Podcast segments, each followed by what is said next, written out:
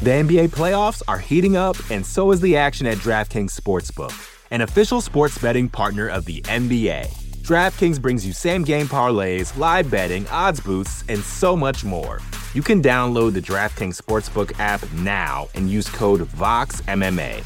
That's code VOXMMA for new customers to get 150 in bonus bets when you bet just 5 bucks. Only on DraftKings. The crown is yours.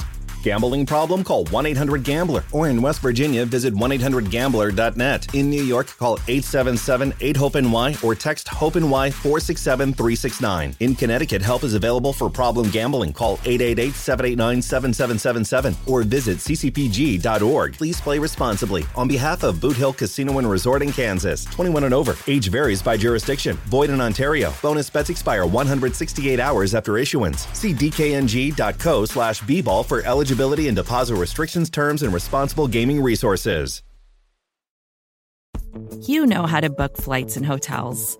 All you're missing is a tool to help you plan that unbelievable travel experience. That's why you need Viator. Book guided tours, excursions, and more in one place. There are over 300,000 travel experiences to choose from, so you can find something for everyone. And Viator offers free cancellation and 24 7 customer support for worry free travel. Download the Viator app now and use code Viator10 for 10% off your first booking in the app. Find travel experiences for you. Do more with Viator. You're listening to the Vox Media Podcast Network. This is What the Heck with Mike Heck on MMAfighting.com. Now, here is your host, Mike Heck. What the heck? Well, hello there, everybody, and welcome to a brand new edition of What the Heck here on MMAfighting.com.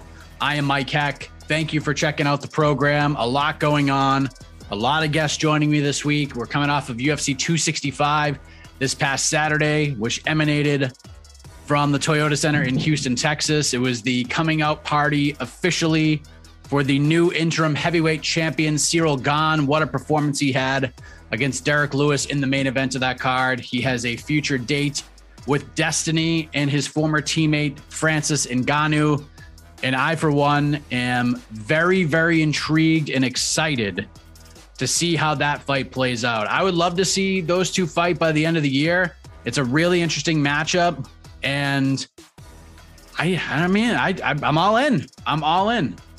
I, it's it's amazing how recency bias this sport can be because Sean Al-Shatti was talking on our post fight show, which you can check out right now on the on the YouTube channel or wherever you find your favorite podcast. And he said he put out a poll and 80% of people picked Ciryl Gane to beat Francis Ngannou right off the bat. Now, I don't know if Ciryl Gane wins that fight. I don't know if Francis Ngannou wins. Who knows? It's a fight, and that's a really interesting matchup. The styles make things really, really interesting. But man, 80 20, that just seems a little crazy to me at this point. Maybe I'm wrong. Maybe Ciryl Gane is an 80 20 guy when it comes to this fight, but I don't know. We'll see. It's it's a really good fight. Hopefully, it does happen at the end of the year. But we talked about everything UFC 265 on our post fight show. AK and I did our matchmaking show, recapping things. That dropped on Sunday. That is a podcast exclusive, so you can go listen to that. We did matchmaking for obviously Gane. That was too easy, but Derek Lewis, Vicente Luque, Tecia Torres, Song Yadong, and others. So go check that out if you want our matchmaking thoughts. But um, we have a big lineup on the show this week. I'll run down the lineup in a matter of moments. But of course, let's address something right off the bat because, as you all know, and as you all rightfully should be very excited about, things are changing a bit over here at MMAfighting.com beginning this Monday. August 16th, he's back. The return of Ariel Helwani, the return of the Mixed Martial Arts Hour here on MMA Fighting twice a week. I am getting very, very excited for that. But with that change comes other changes, one of which, as you probably saw on Twitter Monday afternoon from Jose Youngs, the A side live chat will have its final episode this Wednesday, wherever you've consumed that tremendous show before. Uh, that'll be a lot of fun. I will be there. Sean Al-Shatti will be there. Maybe some other special guests will join us as well. So that's Wednesday. But also, I am here to let you all know that this will be the final episode of What the Heck, at least like in this iteration.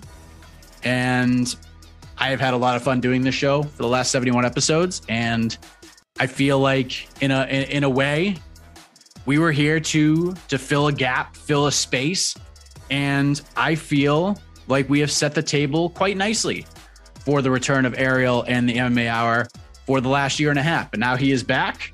He's doing his thing twice a week. Great interviews, doing the damn thing, and I am totally fine with that. And I'll still be doing interviews. There will be an interview an interview show from me coming soon, but it'll be different than what we've been doing here. Uh, a little more in-depth stuff. So I'm excited to to dive in and doing something a little bit different. I'll obviously I'll still be doing on to the next one. Still be doing pre and post fight show stuff, all of that. I'll still be hosting BTL, which by the way, little breaking news: BTL is going to be moving to Tuesdays beginning next week. So it usually is on Thursdays. That is moving to Tuesdays. So in a five day stretch from this Thursday to a week from today, you're going to get two episodes of BTL in a five day stretch. So get excited for that. And in addition, we're going to have some news regarding some new programming on the site, a big announcement coming with what Thursdays will look like over here on MMAfighting.com. And while this show, as it looks and feels now, maybe going away, a lot more stuff will be coming down the pipeline, coming your way. And it's exciting. It's very exciting stuff. So prepare yourselves, buckle up, and enjoy the ride. So, real quick, thank you for coming along on the show's journey. We did some really good things for sure. I'm very proud of the show. We had a good mix of everything. We had big guests, we had commentators, we had fighters, we had champions. And what I'm probably the most proud of is we got to shine some light on a lot of fighters who were set to break out, uh, some up and comers that got a little extra boost. I feel like, you know, we got on, you know, before Kevin Holland won that big run, he was on this show. Not, not saying where he's like, we're the first podcast Kevin Holland's ever been on, but I feel like we featured him before anybody else did. Uh, Brandon Moreno, another guy, I feel like we kind of saw the writing on the wall. Uh, and I just love interviewing Brandon, anyways. But I mean, listen, I'm not, this is just what it is. Like, I, I feel like we got to give people some extra shine, uh, some up and comers too, uh, some prospects, and that's the stuff that I'm really proud of. Like anyone can, we, we can get champions and get the biggest stars and, and all that. And I don't have that ability. I don't have those relationships. I don't have those contacts yet. Uh, Ariel does, and I'm super excited that he does have those. Um, but I, I got you what I could. I try to, you know, shine some light on the on the up and coming talent and that's what I wanted to do with the show to begin with. We got a nice eclectic mix of everything. So um, there you go. Thank you. I'll just leave it at that. But uh, let's run down the lineup. We're gonna wrap wrap things up with, with, with a damn good show, and we're gonna end tonight's show, and we're gonna end and we're gonna end this week's show with one half of the main event for Bellator 264 this Friday night. He will challenge Gegard Mousasi for the middleweight title on Showtime. We'll speak to John Salter ahead of his first world title opportunity. Anthony Taylor will join us. He's fought for Bellator many times. He will be taking on Tommy Fury in the boxing ring on August 29th. That card headlined, of course, by Jake Paul versus Tyron Woodley. Anthony is also a training and sparring partner of Jake Paul. The guy has been through a lot over the last few years. I first interviewed Anthony Taylor in 2015, uh, the end of 2015 interviewed him a few times along the way, but things got a little dark for him, as you'll hear in the conversation. But he's come through it. He's in a great place right now, and he has a big opportunity on August 29th. Some big news from last week. Didn't expect to hear this news, but it's happening. Chad Mendes has signed with BKFC. How about that? A multi fight deal. He's expected to make his debut October 22nd against the dreaded TBD. The former UFC featherweight title challenger will join us to talk about how this all came together. He's still under contract with the UFC. That is not news. He said that on Joe Rogan's podcast, but uh, just the process get, of getting their blessing. Is, is he surprised that he got their blessing? So we'll talk about that and more. Another name that was in the news last week is Tim Johnson. We found out he won the Fedor Emelianenko sweepstakes. He will face Fedor October 23rd at Bellator's event in Moscow, Russia. And this news did not make a lot of people happy. If you're watching right now, maybe you were one of those people who were not overly thrilled with this announcement, but I, Tim is here to join us. He has seen what you've had to say. He's got some stuff thrown his way as well, which I don't really understand because he just said yes to a huge fight. We're going to give him the opportunity to come on and give his side of the booking in around 20 or so minutes. But first, we're going to talk to the challenger later on. Let us kick things off with the Bellator middleweight champion, the one, the only Gegard Mousasi. All right, let us say hello to the Bellator middleweight champion of the world, Gegard Mousasi. Defends his title for the first time in his new reign this Friday night in the main event of Bellator 264 against John Salter at Mohegan Sun Arena. Gegard, how are you, sir? I'm good. Thank you. Thanks for having me. Absolutely. How, how are you enjoying this New England summer in, in beautiful Connecticut right now? Yeah, it's raining a little bit like uh, Holland. So, uh, and uh, I'm in quarantine, so I'm in my room uh, but it's not bad. I'm with my whole team. It's uh, we we laugh, we joke, so it's not that bad. Yeah, you got to have that around you, getting ready for a title fight, right? To kind of distract you from from the fighting and all that. Uh, I really don't think about the fight. Uh, I just think about cutting weights, making the weights. That's the first uh, battle, and then uh, then it's the fight. Then I focus on the fight. So this is the first fight for you in 10 months. You're coming off that hard fought win over Douglas Lima. You've been a part of so many fight weeks that they probably all blend together at this point for you. But in terms of just getting back in the cage and fighting, how excited are you to just dust off the gloves and, and get back in there? Yeah, it's been a tough year for me. Uh, this is the only thing that's a little bit normal this year. So uh, doing what I always do, uh, fighting. So it's actually nice when you say it's a tough year, was it you know because of because uh, of COVID and all and all that stuff just kind of held you back a little bit?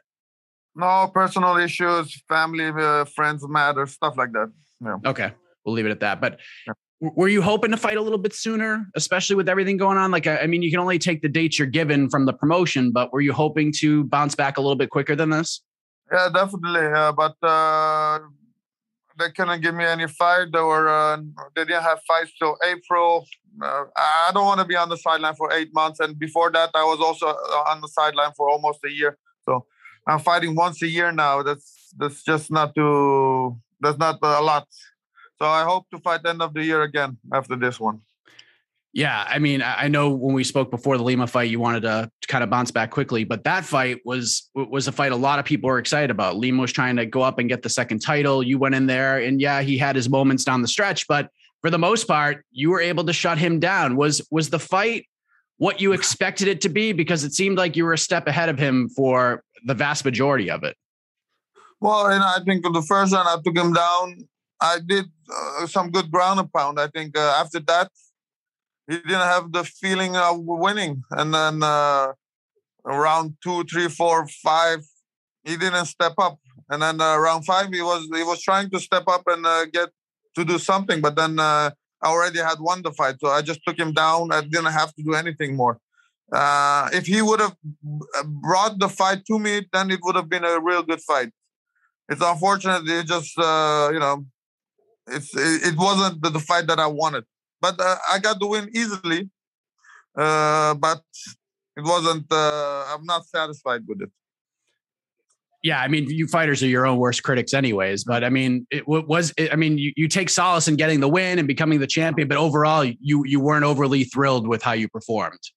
No, definitely not. Uh, but uh, it always depends on the opponent, and uh, some. Um, I think with uh, John Salter, he, he, will have to bring the fight to me because he doesn't want to fight stand up. So it will be a lot of wrestling.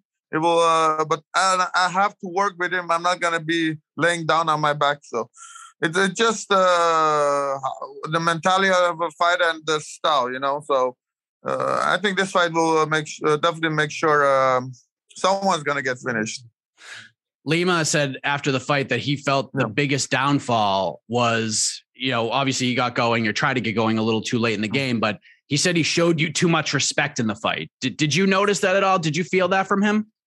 Well, I think uh, after I took him down, I think he felt the strength difference, and uh, and I I I did hurt him with punches. I think uh, it, it didn't maybe his face didn't this change, but uh, I think I earned the respect uh, in the first round, and after that, I think uh, he didn't really. He was just happy fighting, not getting uh, to a real war. Let's say. Do you feel? Did, did you watch his follow up fight with with Amosov when he lost the title? Yeah. What, what, did you think of that? Did you think he didn't maybe learn enough from fighting you, and especially with the wrestling and everything? Because Amosov's a monster, and like once he gets a hold of you, it's really hard to to stop his takedowns. Yeah, I, I did see his fight. Uh, maybe also a weight cut coming because he was a big middleweight when I fought him. He wasn't a he wasn't a Rory MacDonald, so maybe the weight cut was also difficult for him. And uh, and I think his opponent was a game opponent. You know, sometimes you can always say, "Oh, it was because of the previous fight." You always look for a reason, but thing is, uh, opponent was had a good game plan. Uh, didn't do anything. It just took him down, controlled him. But it's uh, also credit to his opponent, I think. And uh, but uh, yeah, I don't know. He will be back. I'm sure.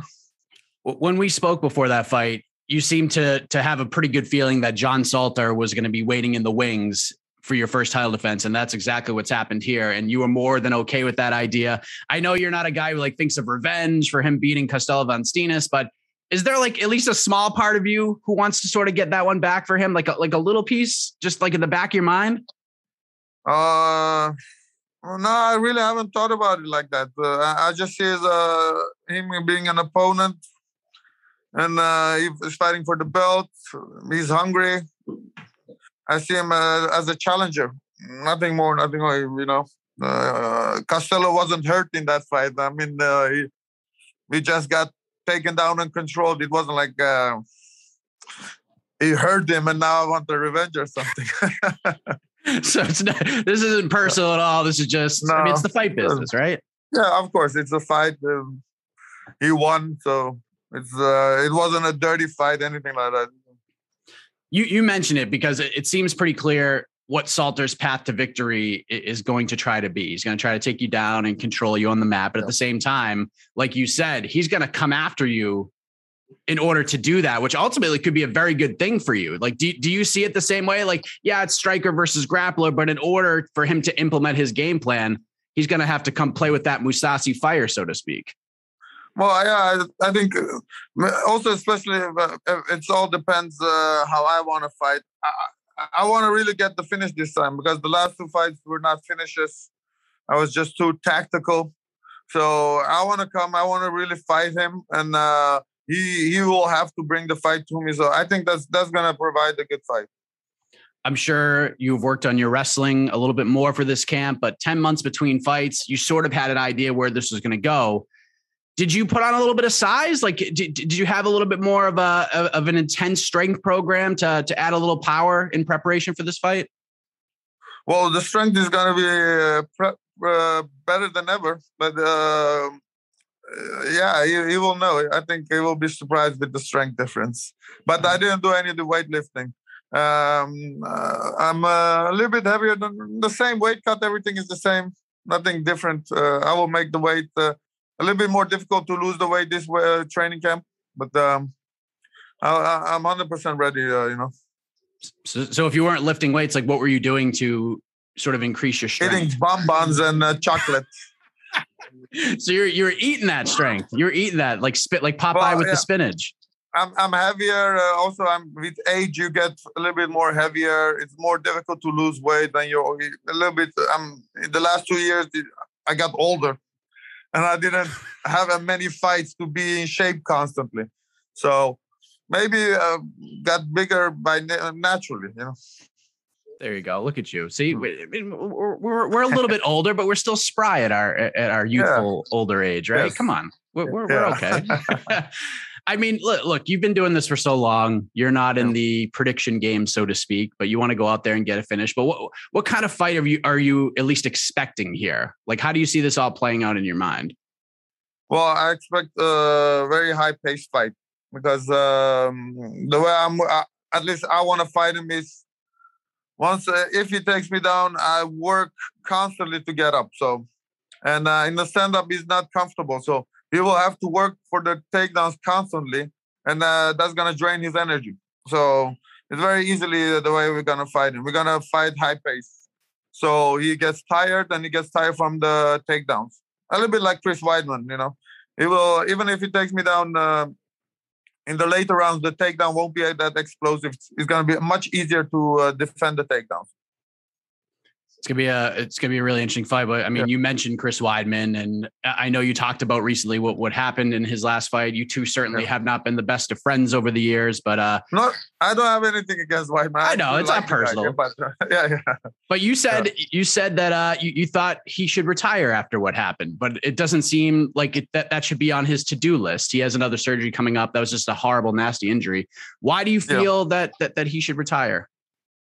Well, it's not up to uh, uh, people ask me my opinion. Uh, it's not like I go on uh, on media and say he should retire. But if they ask me, I, I say if it was me and if I had nine, 29 inch, uh, surgeries, I would say this is not uh, good. You know, and especially if you get knocked out like three, four times in a row, and then you break your leg in a bad way, where it's going to take a year to cover. At this age, uh, he's a little bit older than me, I think, 37 maybe.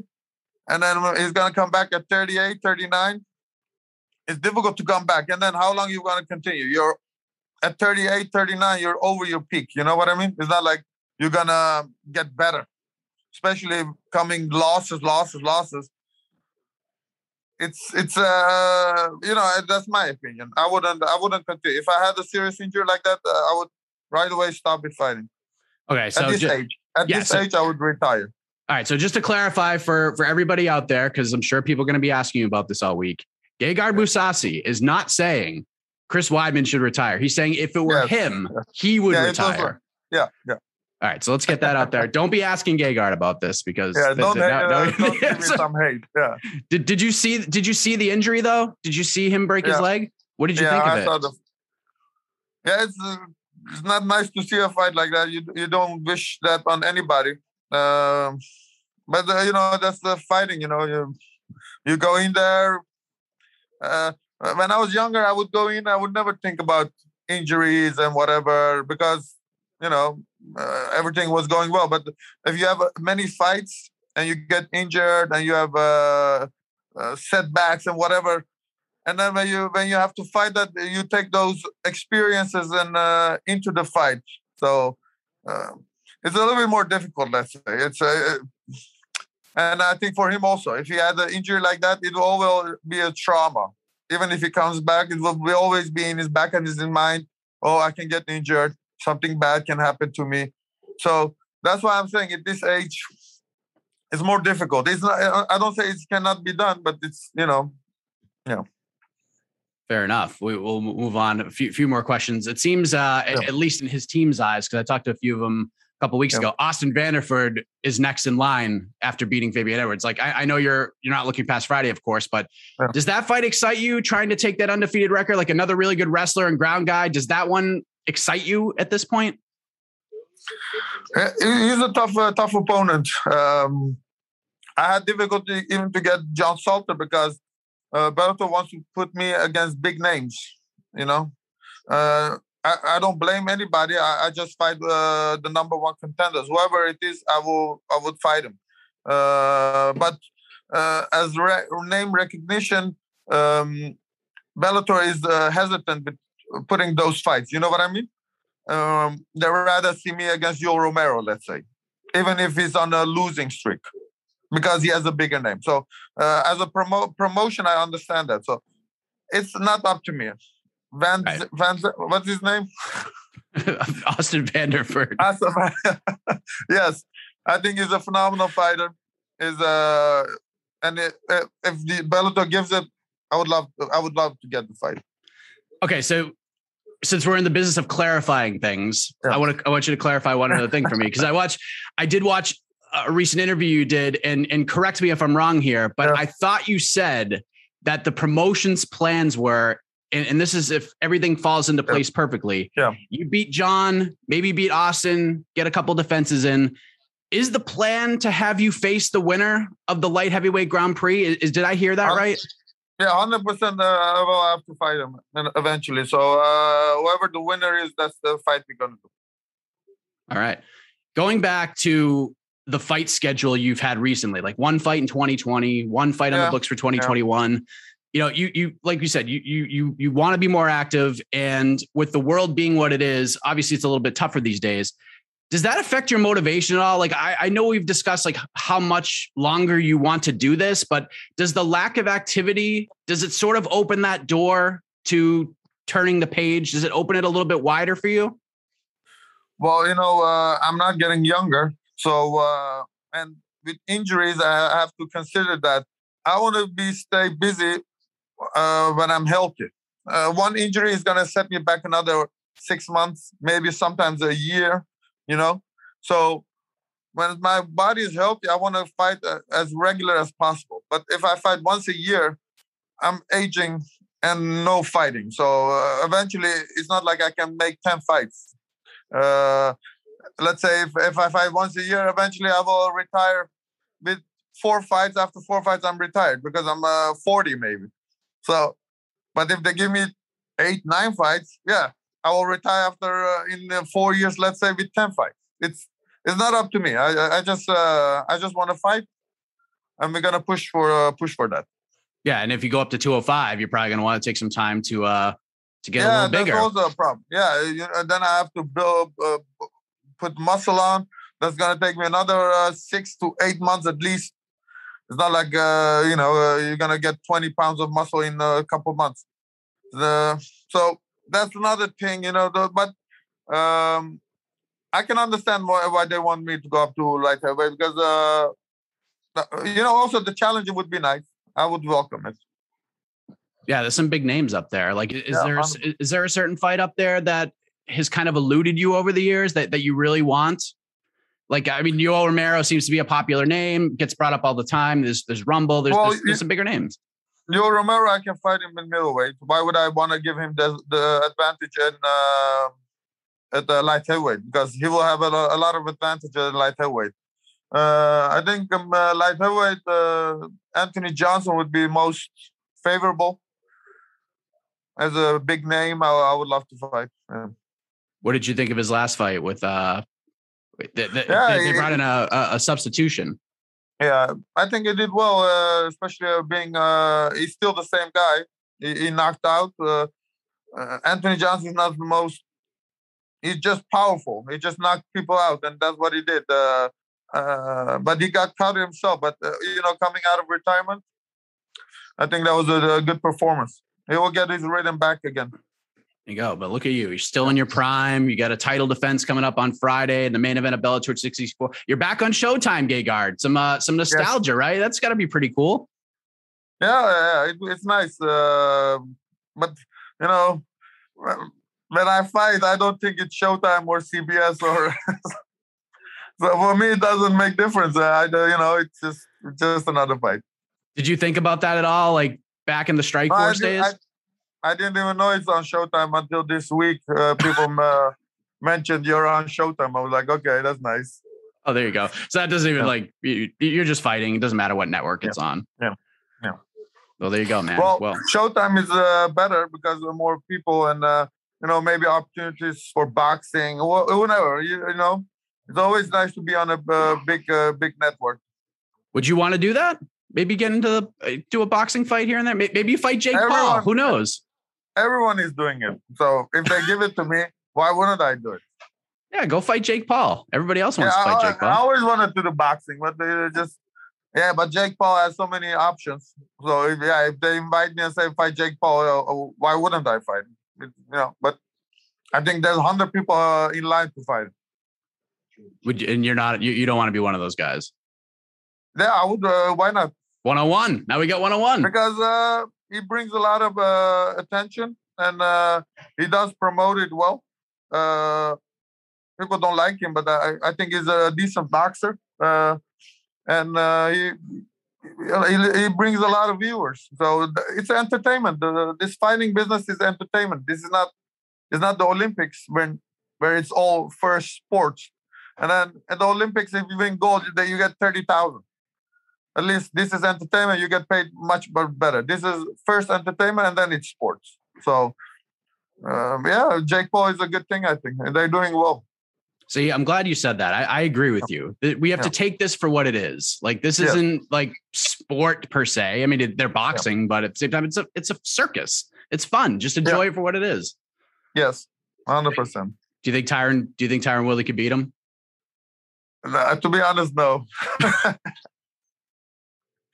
Uh, you know, Tyron Woodley is uh, 40. He has lost all his fights. They choose him because he's short guy. He, he's not a boxer. I don't know why people think he can he can box. Who, just, who said Tyron Woodley is a boxer? He's just got power. Like he knocks people out, but he has a white one right hand with a small glove. so you don't think it's going to go well for him? 100% is not going to go well for him, but he's going to make money and I wish him well. Uh, I don't I don't have anything against Tyron Woodley. but let's be honest, this the, they didn't choose him because he's going to Jake Paul chose him because he thinks he's beatable. There you go. The, yeah. the breakdown from Gegard Mousasi. But listen, man, thank you for the time as always. No I, am very excited to see you back in there on Friday. Appreciate it. All the all the best to you in quarantine and in the fight on Friday night, my man. Yeah, nothing against Tyron Woodley. Don't, I know. Uh, don't. don't yeah. don't be making headlines, people. Don't be making headlines. It's just a man's okay. prediction. That's all it is. Yeah.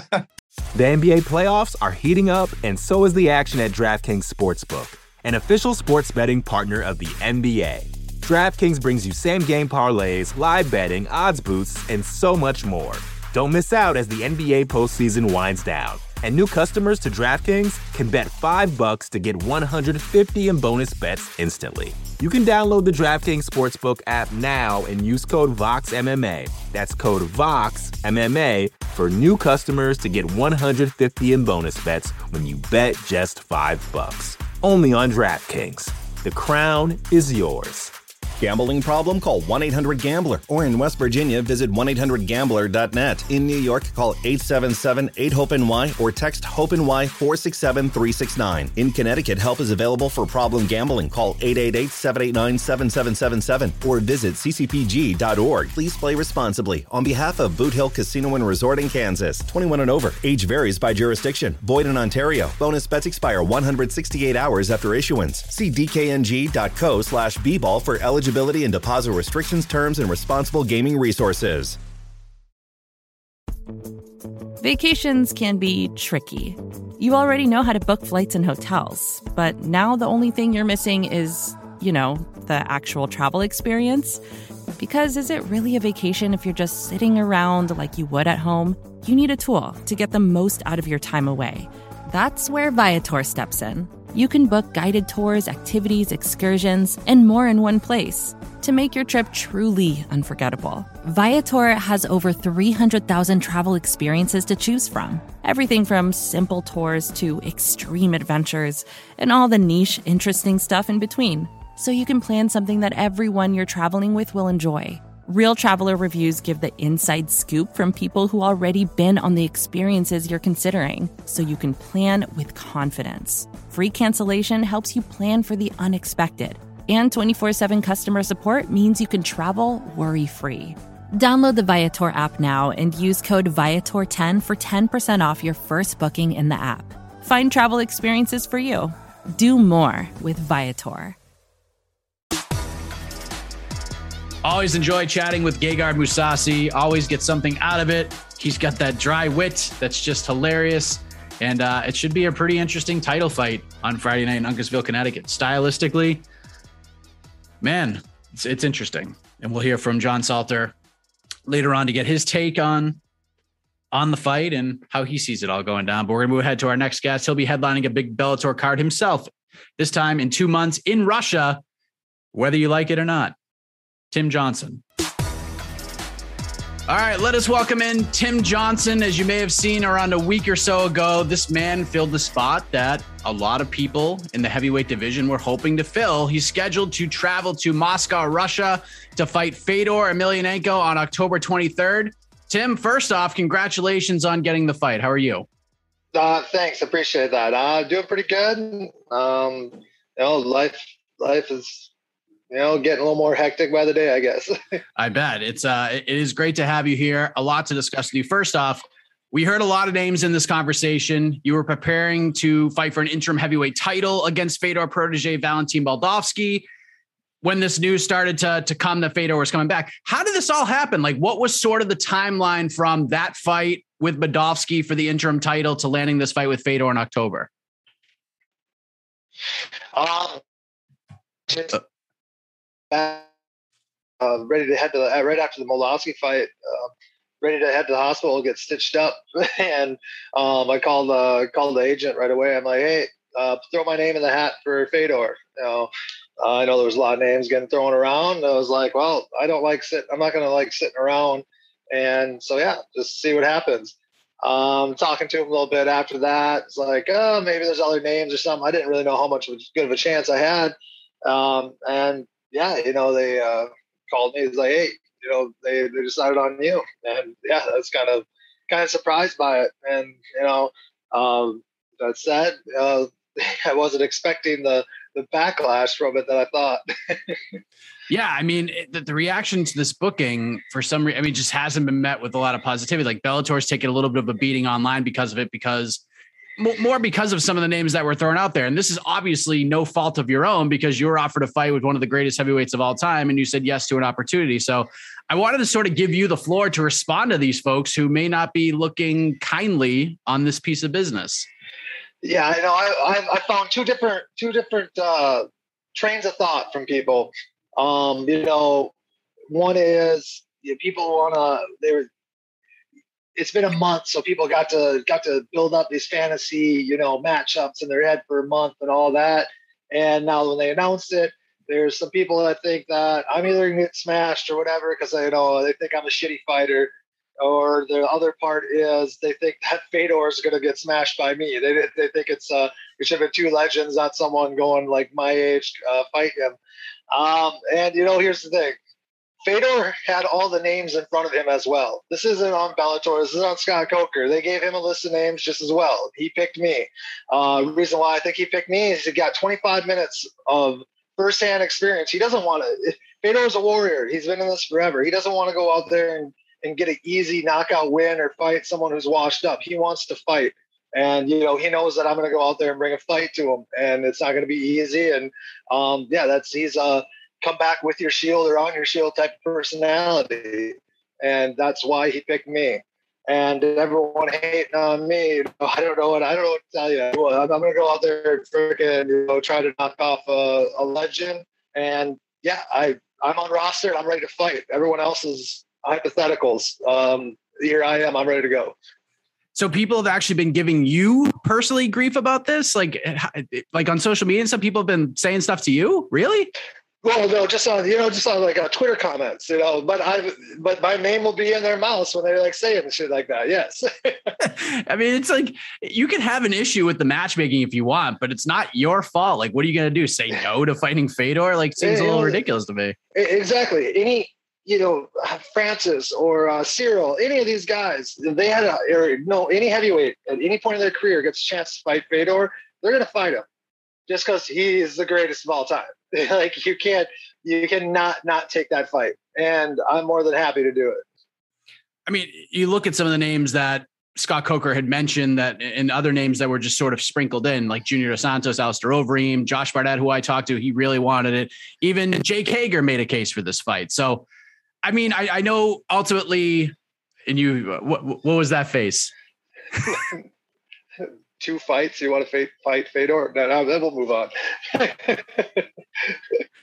I mean, Fedor picked you. Obviously, it seems that that was the case. But like, why do you feel that you were maybe the better or the right choice over all those other guys? I mean, again, it's not your problem. You're the guy who got picked. But why do you feel like you were the better guy? I, for reasons, I think that you know, Fedor picked me because he knew that I was going to be a war. Uh, these other guys, for some reason or not, maybe or maybe Fedor thinks I'm going to be easy win for him. I don't know. Uh, maybe maybe that's why he picked me. I don't know.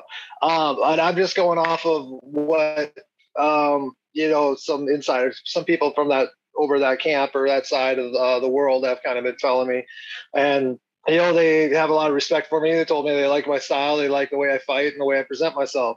And everyone who doesn't want to turn into this or tune in and watch this for some reasons of they're angry at it or whatever, that's that's you'd be stupid not to watch this fight.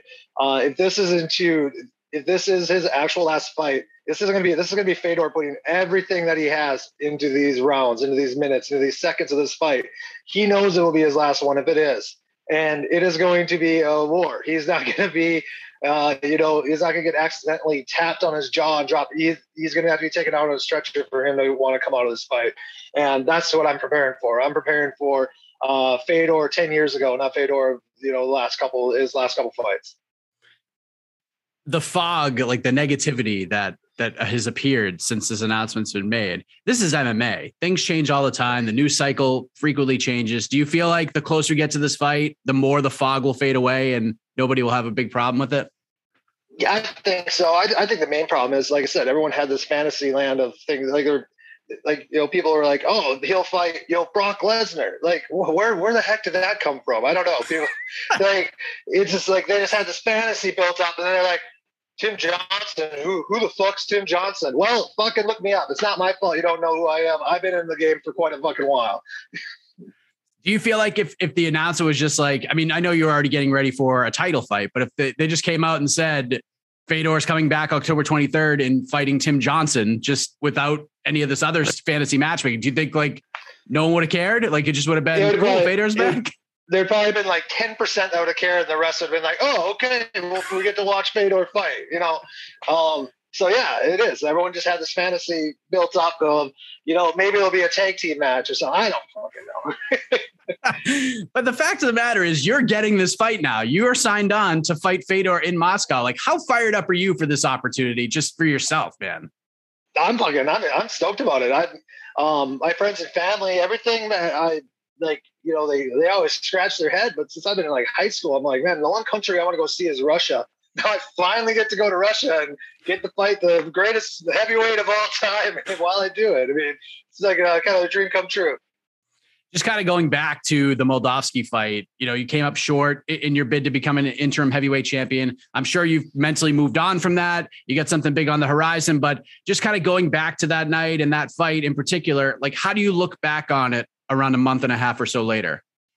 Yeah, you know, I rewatched the fight uh, a couple times and had my, had some friends, and coaches we rewatch it and gave honest, unbiased opinion. Um, you know, I knew it was going to be a close fight at the end of the fight. Um, I think that that that nice little head that headbutt cut where I was bleeding all over definitely kind of swayed some judges. But you know, I was happy. I was super happy with my performance. I'm not hanging my head about it at all. I was actually I think I surprised a lot of people that I could go 25 minutes. Um, uh, but no, they um, you know, the only thing I was really kind of disappointed was, was the judge who gave me didn't give me one round. That was that was the only thing I was pissed off. I was ha- I could handle the loss because I was I was happy with the way I fought, but like 20, come on, 45, 50. What was that guy smoking? I mean, it was it, was a hard, grueling fight for for 25 minutes, and I'm curious if you felt frustrated at times because at certain points you were like, "Come on, dude, let's go." You wanted him to engage a little bit more. What was it a little frustrating while you were in there? You know, I'm not a very animated person or fighter, I should say. When I get in there, I don't really kind of compose myself a little bit, and you know, I was just feeling it. I was feeling good. I was like, that's fine. I'm tired. We were going in circles. I was starting to get dizzy. I'm like, let's, let's stop moving. Let's sit here and throw some leather. who knows what this crazy world is going to look like in October. I mean, obviously the plan is to do it in Moscow. You want enemy territory, and like you said, maybe this is the very last time that Fedor competes. At least it'll be the last time he probably competes in front of his home fans. How much does that add to this equation? Like, I know you've always wanted to go to Russia, but being able to to be the American and go over there and fight a Russian hero, like you must be loving this. Yeah, I am. I definitely am. Uh, you know, I, I imagine it was probably be a little bit even a little more intense. Uh, then when I went and fought in Brazil, I fought a Brazilian in Brazil. You know, that goes udale, udale. Uh, but um, you know, I expect this to be even more intense than that. So, but I'm, I welcome it. It's fun. I mean, uh, how many people in the world get to experience this in their lifetimes? That's the way I always look at stuff like this. Scott Coker was asked about this uh, during the last card in LA, and he said that because of COVID and everything that he is planning on having some sort of contingency in place if for some reason this can't happen in Moscow. If that happens, like there might be a couple other locations they might be able to hold it. Does that lose a little bit of its luster in your eyes? Does it take a little bit of sizzle out of the steak if it doesn't happen in Russia? It will a little bit. Um, I'm going to be just speak frankly and honest. Yeah, I mean that's that's part of the the lure of this whole thing is you know we're fighting in in Russia in Moscow, um, you know, and yeah, that will take a, that would take some of it away, but still, it's Fedor. he, you know, he he brings his own, uh, you know, his his own persona with whatever he fights. You know, it doesn't have to be in Russia, but um, he brings Russia with him. That, that's what I'll say. I'm I'm wondering how you're maybe factoring in like the the mystique factor of Fedor because I've talked to like fighters who have fought Anderson Silva and they don't think it's going to be a problem, but when they ha- when they get in that cage with them and they look across and they see Anderson Silva, they're like, oh my god, I'm fighting Anderson Silva, and they kind of get lost in that for for a couple of rounds. Have you thought about that all? Like, just Fedor a guy that they? I mean, obviously you know who he is, but is he a guy that you followed and and and just been like, man, like this guy's the man? But now you're going to stand across and fight him. Like, have you thought about how you're going to handle that? Uh, yeah, it's crossed the head. Um, I just gonna treat it like uh, you know. Hopefully, everything when the door closes, that my body will take over, my brain will shut off, and we can just gotta fight. Do you have a favorite Fedor moment, Fedor fight that uh that you like to go back to and watch? Mm. Not offhand. Just the whole collection. Yeah, yeah. Getting the rabbit no, hole. yeah, I know, right? I mean, I mean, 28 straight wins. Uh, I mean, that that itself um, is pretty amazing at heavyweight. What will beating Fedor Emelianenko mean to you? Like, what does that do for you personally? Like, I know it does big things for your career, your legacy, to have that name on your resume. But what what does that mean to you personally to be able to go into Russia, get a win over Fedor? Like, what will that mean to you? Uh, I could forever hold that. You know, I could put that feather in my hat forever. You know, 20 years down the line when people are talking about the greatest ever and all that. Like, I fought him, and actually, you know what? I beat him. you know, it's uh, be something cool to be able to say. Right now, you're in Minnesota. You wear many hats. Tell the folks why you're in Minnesota right now. Uh, actually, I just flew into Minnesota today. I got to go up to Camp Ripley for uh, a week of military training. Um, so gotta gotta check the you know dot the i's, cross the t's, and make the check marks for all of our uh, yearly yearly tasks that we have to get done. So um, I'll be up there playing with C4, going out to the 240 range, qualling, and yeah, uh, just kind of doing that old army guard thing. there you go, man. How often do you have to travel to to to take care of that business? Uh, that'll be that's uh, once a month and two to three weeks a year. So like this one, uh, this one's actually condensed to five days, um, uh, which is usually it's usually two weeks in the summer.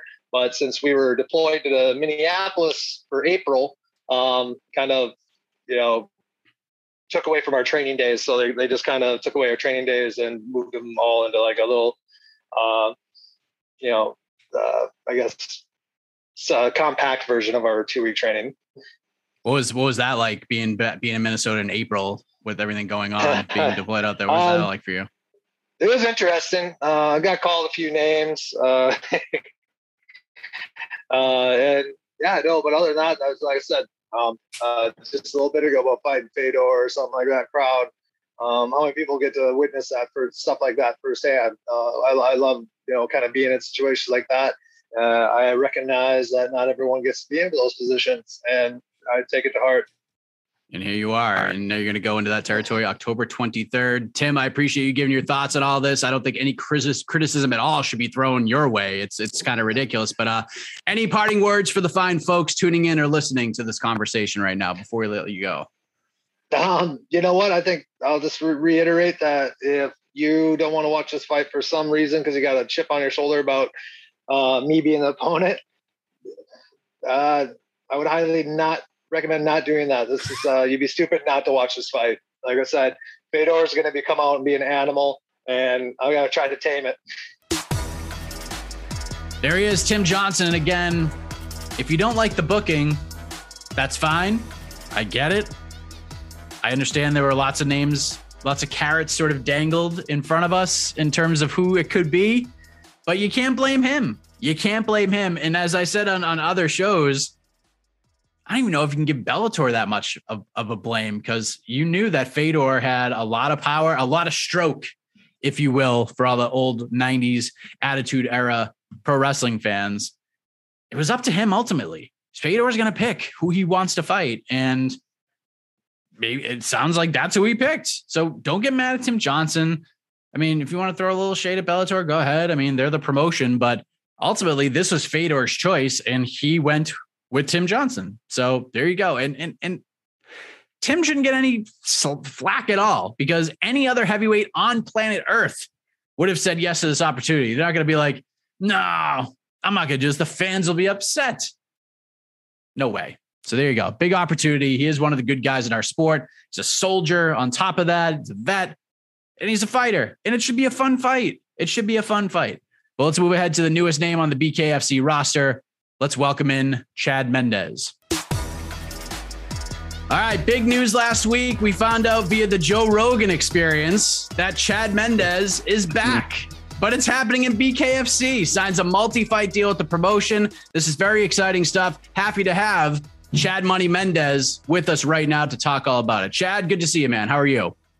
Yeah, thanks for having me, man. It's it's been good. Just got uh finished with the hard practice and jumping in the office, get some work done before workout number two. So uh, it's it's great to talk to you. It's definitely been a while since I've uh, been doing a lot of this media stuff. I, I've your second the second one today, so I got to get back in the swing of this stuff for sure. yeah, you seem very you seem like you haven't missed a beat, Chad. I think it's been like five or six years since we spoke, so time has fled. We're in different places in our lives. It's just crazy, oh, yeah. but I'm not going to beat around the bush, man. The first question is an obvious one. How did this happen? You were retired from MMA. I know this is different, but still there's punches to the face. And, you know, there's a lot of the same preparation that goes into this. And a lot of people feel that the sport can be a bit more brutal than, than fighting in MMA. Like, how did this all happen?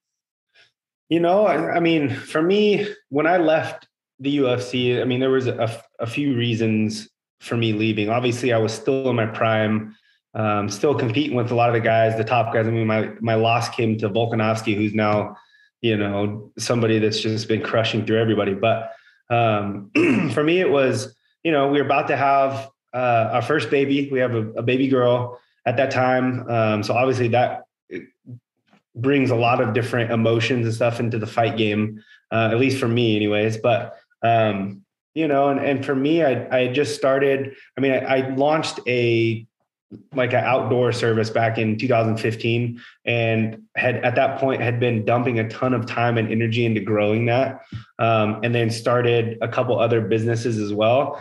So for me going into that last fight i feel like there was a lot of um, other things on my mind that i was you know dumping my time and energy into that you know mma is it's dangerous. Like as much as i love it and i love competing you know if you're not 100% you know focused on it you can get in there and get hurt for sure. So um, i just at that time my contract when i signed it what it would have been what four or five years ago was a decent contract and it's not a good contract anymore in the ufc and for me it was like look i you know I, i'm making x amount of money. I can make that double doing stuff in the outdoor industry and doing these things with my businesses like is this something i'm even like in the mood to do anymore? Is it something i love? Like why am i doing this you know? And so i basically just sat down with my wife and and the team and we kind of just game planned and figured that look i'm just basically going to hang them up. I'm going to go start these other ventures and and put a lot of time and effort into growing this stuff. And you know who knows? If there's bigger opportunities that come down the road i'm going to be open to it. I know i'm still able to compete with the best in the world. It's not that was never any issue of of of me leaving. Um, it just I just at that time felt like it wasn't right for me anymore. Um, and you know, getting in the last I don't know year, just getting back into the gym a little bit here and there, and really picking up the training over the last couple months. I've just really gotten that itch to compete and you know i'd say over the last it's probably been a little less than a year i know on rogan's i said it was probably the last year but um, a little less than a year but we've been kind of going back and forth with these guys um, talking numbers, you know, and when when the right numbers get thrown out, it's pretty hard to, especially when you have that itch, to say no to it. Um, and it, it, we ended up figuring out a price that uh, worked for me, worked for them, um, I get to basically get in there and compete in a, in a, sport that I've always wanted to try. You know, boxing has always been something I've been interested in. Um, you know, obviously being a wrestler my whole life, when I made the transition into MMA, boxing was like my favorite thing out of everything that I that I got to train. It was like that new thing. I took to it really well. Um, I think being explosive and powerful um, and and basically my body style it just worked well for me i was able to figure out the, the techniques that worked great for me and um, so wrestling and boxing when i was in the ufc were basically like the heart of my style um, you know it was late in my career that i finally got confident enough to really start throwing my hands. And um, when we got that stuff dialed i, I felt like uh, you know my fight game completely changed. I was going out there and knocking guys out. And um, you know, I had a complete stand up war with Jose Aldo, fight of the year. Um, you know, and so, you know, I feel like even my fight with Conor, I was, you know, getting some great shots in on the on the feet, and you know, I just felt good with my striking. Um, you know, and so for me, it was like, look, this this deal makes sense. I'm still in my prime. Um, you know, obviously my baby girl is older now. We have the whole baby situation figured out. Uh, we have our second one coming now, but you know, it was just a big scary thing at that time, you know. And so I, I feel like we are confident as parents now, and I, I, feel like it's it's a time where I can get back in there and compete while I still have the opportunity. You know, I'm 36 years old. I turned 36 in May. Probably maybe have two years, maybe three years uh, before I'm probably going to be like, look, dude, that's probably enough for me. But um, like I said, this opportunity came up. You know, I'm training. I feel good. Um, so why not get in there? And to, and to bring up the point of it being brutal, uh, I just talked about this in the last interview. It's, I mean, think about when the UFC was first growing. Like everyone looked at it like it was so barbaric. Like my manager was telling me, he's like, back in the day, we could not get any company to sponsor any fighters. They're just like, oh no, we cannot be a part of that. That is just too barbaric. Like we can't be associated with it. Now it's like everybody wants to be a part of it. And I think we're probably moving in that direction. But I mean, really, I personally think MMA is way more dangerous than bare knuckle. I mean, I got someone throwing head kicks and cracking basically a baseball bat against my head. I got big knees. I got elbows uh, you know, wrestling, people trying to rip limbs off and and tear tendons and ligaments, and you know, I, I think the room for error is error is definitely a lot bigger in the MMA side. Yeah, I think you're going to get cut a lot more with bare knuckle just because it's sharper uh, surfaces, but the concussion is not going to be any different. If you take an MMA glove and look at it, you got about a half an inch of padding. So I'm basically taking a half inch, maybe even less, off of your knuckle. So it's not like it's going to change much of the concussion to the head, you know. But uh, all in all, that was kind of my arguing point with wife, anyways, because she's not, you know, she definitely doesn't want me getting back in there and getting hurt, which is understandable. But uh, for me, this is, you know, it's always been a, a passion of mine. It's been uh, something I absolutely love to do, and that's competing. And um, I, like I said, I feel like I'm still in my prime, so I, I need to jump on this while I can. So did you approach them? Did they approach you? Like how did the conversations actually start? They well, I guess originally they probably I think is uh, they reached out to Urijah, I think is where it originally started. And and then talking to ma- my managers and stuff, kind of going back and forth is how it started. So they they originally reached out, um, you know, and the original numbers back then it just wasn't something that that enticed me enough to want to leave what I'm doing business wise and take that chance, you know? And so it, like I said, it almost took about a year before we finally figured things out. Um, but I, I feel good with where we're at. I feel, you know, this is bigger than any UFC contract I've ever signed. And uh, it, it makes me feel good and motivates me to train hard. You know, I have this very awesome end game at the end of this fight contract. And it's like, I can take that and do so many things with my family, you know, and and and grow things and help my businesses. And um, you know, I just feel good about it. And and like I said, I feel good in training. So it's like I don't feel like I have to like talk myself to get in there. It's like i I'm excited to do it and I'm I'm feeling good. So why not?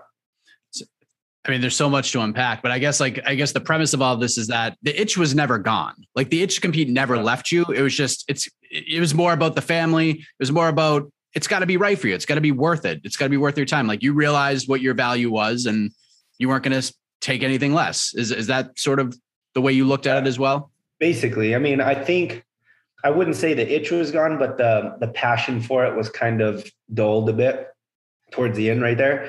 You know, I just like I said, I was growing those the different businesses and I was getting ready to have the baby. So there were so many other things that were pulling my attention away from the fight game and that excitement for it just from doing it for so long, I think was was dulling, you know, and without that without that excitement to want to get in there and train to want to get in there and get better to want to get in there and get punched in the face uh, it's a tough sport man. It's a tough road to to fight through that and, and do it. So um, you know and I, and I always told myself I would fight even when I signed in in college with my management team. And my goal was I'm going to fight till about 35 I'm going to reassess my life and see what things look like. And if it's something that makes sense to keep going, I'll keep going. If there's another avenue, I'm going to go do something else. and at that time, which I was 35, it just didn't, in my mind, make sense anymore. Uh, and and like I said, the, everything was dulled, the excitement wise. So I took that of the road. But uh, it's crazy how everything kind of just goes full circle, and we're right back here. So we'll. Yeah, man. It is. I mean, especially like when you're that young to have the sort of presence of mind to to set a number at 35 yeah. we're going to sit down and reassess this. A lot of yeah. people might do that but then like a year later it just it's yeah. gone. Like they're so busy with everything else. So did you have that like written down? Was that something that you had to sort of work with the entire time? That was always in the back of your mind like 35 we're going to sit down and figure this thing out. I think what reminded me all the time and especially the reason why i even said that at such a young age was i had so many friends and family members that were like come on dude you just graduated college. Like you have a college degree. What are you doing and it's like, look, I've competed. I started wrestling when I was five years old, never took a year off from five all the way up through college. And it's like, what am I going to do? Like, I don't want to go sit in an office if I don't have to. Like, if I can continue to compete and make money, you know, it's like I could have tried for the Olympics, but you know, you don't make much money in the Olympics. And it's like, if I have this opportunity to get in there and, and compete and make money and start growing uh, financially, like, why wouldn't I do that? So, I think it was those people that were kind of always like, well, I don't know, just be safe. And so that's kind of where I was like, all right, well, let's just set this boundary. Like when I get to about 35, let's reassess.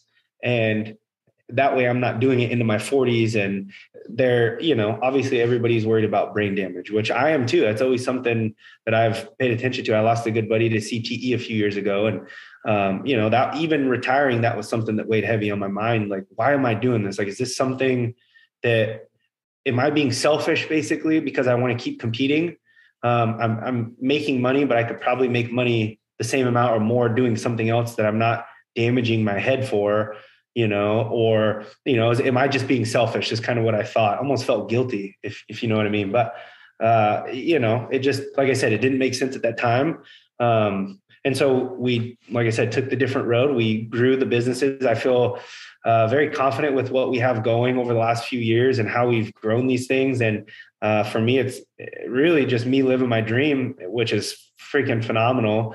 But I think comes full circle with grinding my whole life and, and going through the wrestling and, and then jumping into the UFC and building the brand and pushing through those awful days of training when everything hurts from head to toe. And, you know, I think that all just kind of came full circle. But um, we took that the road, and like I said, it, it led us right back to where we are now. So who knows? Maybe this is what I'm supposed to do and where I'm supposed to be.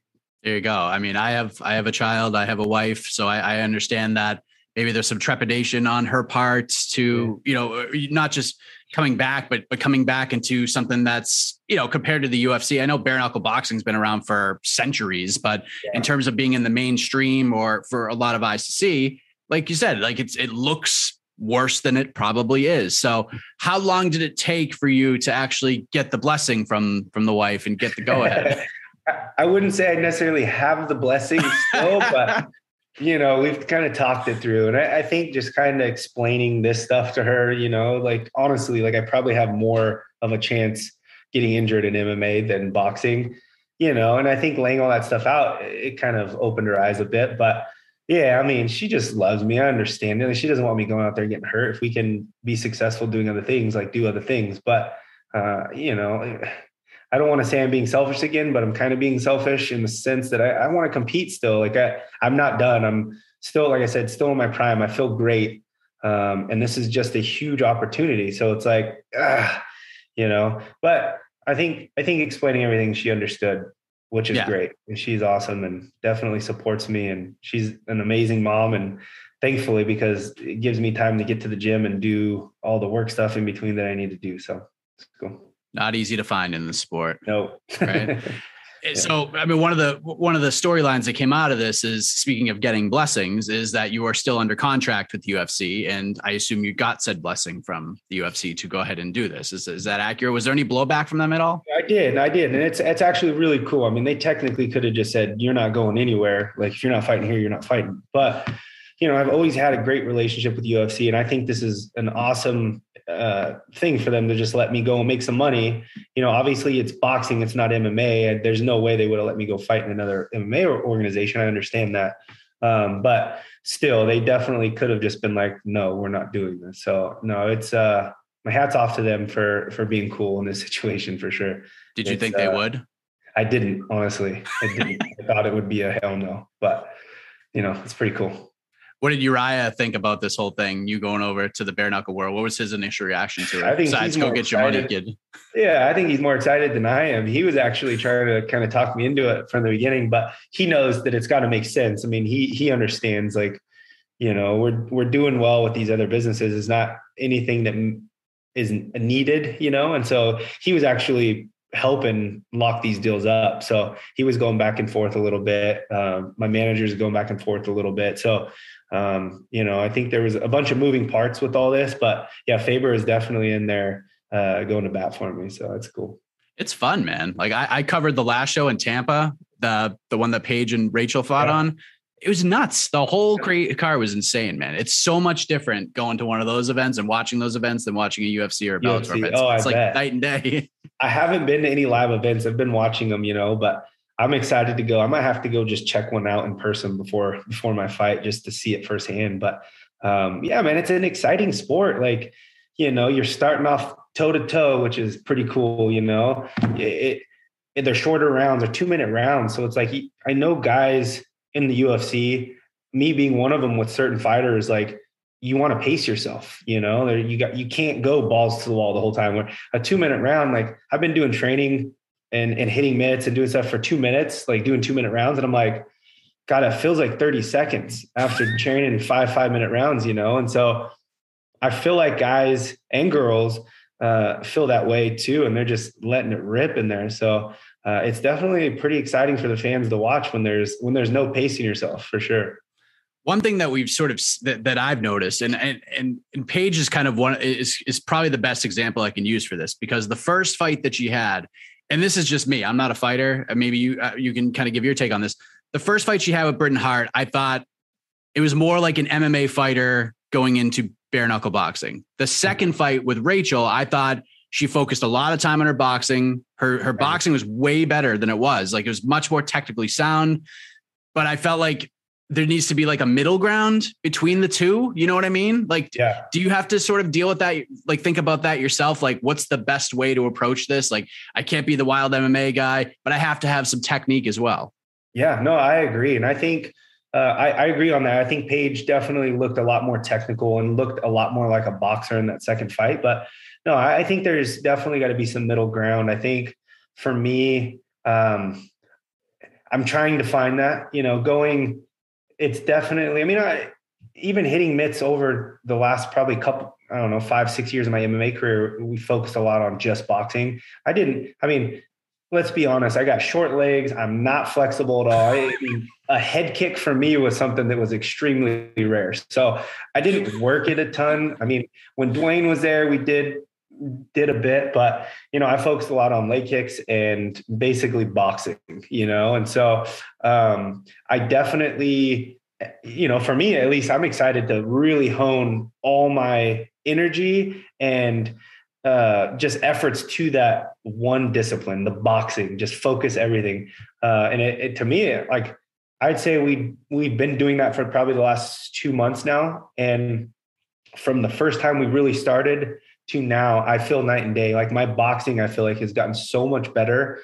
Um, which you know, in, in MMA, it's like God, you got three practices a day. You got a full pro practice in the morning, which is all of MMA. Then you go and do something strength and conditioning. Then you got to try to get a wrestling or a jujitsu practice in in the evening, you know, and there's just like so many different disciplines that you have to try to fit in. I almost feel like it waters everything out and dilutes everything. Like I want being able to just focus on one thing, like my wrestling career, you're just grinding on wrestling every single day. Like I make leaps and bounds and I feel like I get so much better in such a short amount of time. So um, yeah, all in all, I think I think I'm finding that middle ground uh, of the MMA fighter and the boxer. We'll see.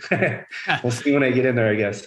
So it sounds to me like you're very content with what's happening right now. Like you're, you're, you're you like doing the one discipline, makes life a little bit easier, but it's still very, very challenging and very yeah. fun. You're, you're trying to hone this whole thing. Yeah. Are you able to say that you've had your last MMA fight? I, I mean, maybe. I mean, here's the thing like i'm still under ufc contract. I think i still have three fights or four fights on that contract. And the last interview was asking this like would i ever come back to the ufc and i, I can't say no like of course like if the money obviously for what my contract is right now hell no not not a chance in hell. But uh, if we were to talk and numbers made sense and we could get something that does make sense I, w- I would think about it you know? It was definitely something that i'm not done with but I just don't know if that's ever going to happen. So, you know, we'll see. But you'd be fine with not fighting in the UFC again. Yeah. I mean, it was fun, but it's not like it's something I'm like missing extremely bad right, right now, it, you know. It would have to be oppor- opportunistic more mm-hmm. than anything. Uh, yeah, especially because I have other avenues now that that will eat up that that itch to compete like this. Like this is cool, you know, or you know, I was even doing some jujitsu tournaments and making some money doing that. Obviously, not a lot of money, but some money, just kind of fitting those in here and there, which is fun, you know.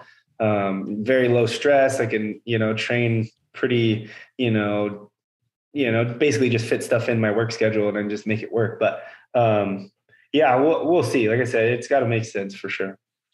So the debut for you, October twenty second, right? That's that's the yep. plan. Yep. October Do you know what, what they say Chandler? It was Chandler, Arizona. I think is where it's going to be. Yep, just outside of Phoenix. Do you do you know what, what like weight wise where you're going to be fighting at? Like around what weight? I know the weight classes are a little different BKFC, but like yeah, do you know like so, what you plan to walk around at? Um, I think so. Basically, what we talked about with bare knuckle is going 155s, mainly because their 45 uh, opponent selection is pretty slim. There's not a lot of guys that fight at 45s, I guess. Um, so they're like, look, you're going to have a lot more opportunities for fights at 55s, which I'm fine with. I mean, I'm walking around like 170, 175 with a full belly. Um, so it's making 45s wouldn't be super fun, but uh, yeah, I, I think 155s probably.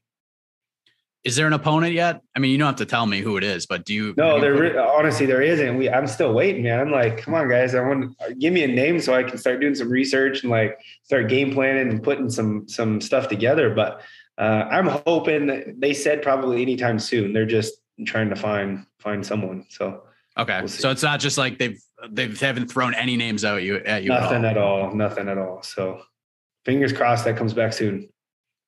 I don't know. Like, I, I, know you watch the events. Are, are there any names that you want? Like, maybe not for this first one, but you're like, it's not, and it's not trash talking. This is like, you're a competitive guy. Like, you want to go in there and fight good guys and challenge yourself. Maybe there's someone on a nice little run right now, someone that sticks out to you that you want to get in there with. Like, is that something you thought about at all? Or are you just kind of just waiting for this first one to go before you start looking down Yeah, honestly, I have. And I want to get in there, get my feet wet. I want to see what, I mean, I've never competed in a boxing fight before, you know, like, I don't think it's going to be like super crazy different than an MMA fight, but it might be, you know, who knows? Maybe this is something I'm just like, what the hell am I doing? You know, and you know, we'll see. But uh, I, there isn't any particular names. I know Palomino has the belt. Um, uh, Good John. I know some of these guys. Obviously, I've been watching them fight at 55s. Um, those are all tough guys. I'm sure those guys are people that I'm probably going to end up getting in there with uh, if everything goes smooth, you know. So um, yeah, we'll see. But no, I don't. There's not like one specific dude that I'm like I have to get in there and fight this dude. You know, I'm sure I'll be making a little belt run, but uh, you know, let's get in there and, and get a win first before we say anything. Well said. Um, speaking of 145ers, which you are not in the UFC right now, uh, Josh Emmett has been trying to get back yeah. in there. He's uh, mm-hmm. he had a slew of injuries after the Burgos fight, and he told me a few months ago when I spoke with him that he had a setback and it sort of delayed things even more. And his hope was that maybe November, December, he gets back in there. He wants to try to get in before the end of the year. Like, how's he doing these days? Like, I saw, you know, a couple posts recently on social media, you guys training together. Do you still see him a lot? How's he doing right now? Yep. Actually, I was just finished up doing my mitt work uh, with my coach, and then he was coming in to work with them right, right after. So I got to see him a little bit, but um, he's, he's moving along nicely, man. He's, you know, starting to get back in, in good shape. He's, you know, slowly but surely, yeah, the injuries just have been plaguing him. Unfortunately, I feel horrible for him, but the dude is a beast. I mean, he's, he's getting in there and he's doing some light sparring now and uh, starting to hit mitts, uh, picking up the pace on that stuff too, and jumping in some of the MMA stuff too. So um, I think as of right now, everything's right on track to come back. So uh, fingers crossed, nothing else crazy happens for him, but yeah, man, I'm excited to see him get back in there and start knocking dudes out. Yeah, I, I feel like he's he's always been a guy that like he, any momentum he gets, it, like the injuries, like you said, it just kind of slowed him down. And after that Burgos fight, I think his stock was bigger than it ever was. And then once they found out what the injuries were, it actually like boosted his stock even more. But now in MMA, as you know, like the world turns very quickly and oh yeah but people want to see him they're excited to see him yeah. again i feel like he's in a better spot now than he's ever been in his career yeah, and that's awesome to hear, man. Josh is a hard worker, is super nice guy. Um, and the guy just, you know, he he definitely has probably some of the highest talent in our gym. I mean, I, would say that guy hits harder than anybody in our gym. I, I, do not like getting hit by that dude. But um, yeah, man, hopefully that stuff all plays out and he's back in there soon. Another day is here and you're ready for it. What to wear? Check. Breakfast, lunch, and dinner? Check. Planning for what's next and how to save for it? That's where Bank of America can help. For your financial to-dos, Bank of America has experts ready to help get you closer to your goals. Get started at one of our local financial centers or 24-7 in our mobile banking app. Find a location near you at bankofamerica.com slash talk to us. What would you like the power to do? Mobile banking requires downloading the app and is only available for select devices. Message and data rates may apply. Bank of America and a member FDIC. When you need mealtime inspiration, it's worth shopping Kroger, where you'll find over 30,000 mouthwatering choices that excite your inner foodie. And no matter what tasty choice you make, you'll enjoy our everyday low prices, plus extra ways to save, like digital coupons worth over $600 each week. You can also save up to $1 off per gallon at the pump with fuel points. More savings and more inspiring flavors make shopping Kroger worth it every time. Kroger, fresh for everyone. Fuel restrictions apply. Chad Money Mendez joining us. Good for him. Get that money, son. Got the blessing from the UFC, which was shocking to him, probably more shocking to me, honestly. And my take, just hearing that conversation, even though he didn't flat out, didn't come on, just like flat out say it, I think he's had his last MMA fight. I, one, I just don't think the UFC is going to let him out of the contract. Two, I just don't know if the desire is there from Chad unless the money's there. I, I think money probably outweighs desire at this point. And the other reason I don't think I, I don't think the money he feels he deserves and probably does deserve, which all fighters deserve, will be there from the UFC. So he's going to go to BKFC. He's going to make some good money. He's going to keep his businesses flourishing, be a dad, be outdoors, train, be happy. And that's what life is all about. So good for Chad Money Mendez. But let us shift gears to the boxing ring with the gloves, the gloved boxing, still kind of in the MMA space as the show typically does. But uh, Anthony Taylor, multi-time Bellator vet, he's got himself in a big time spot August 29th in the Squared Circle Showtime pay per view, big card, big opportunity. Let's hear from him right now on what the heck.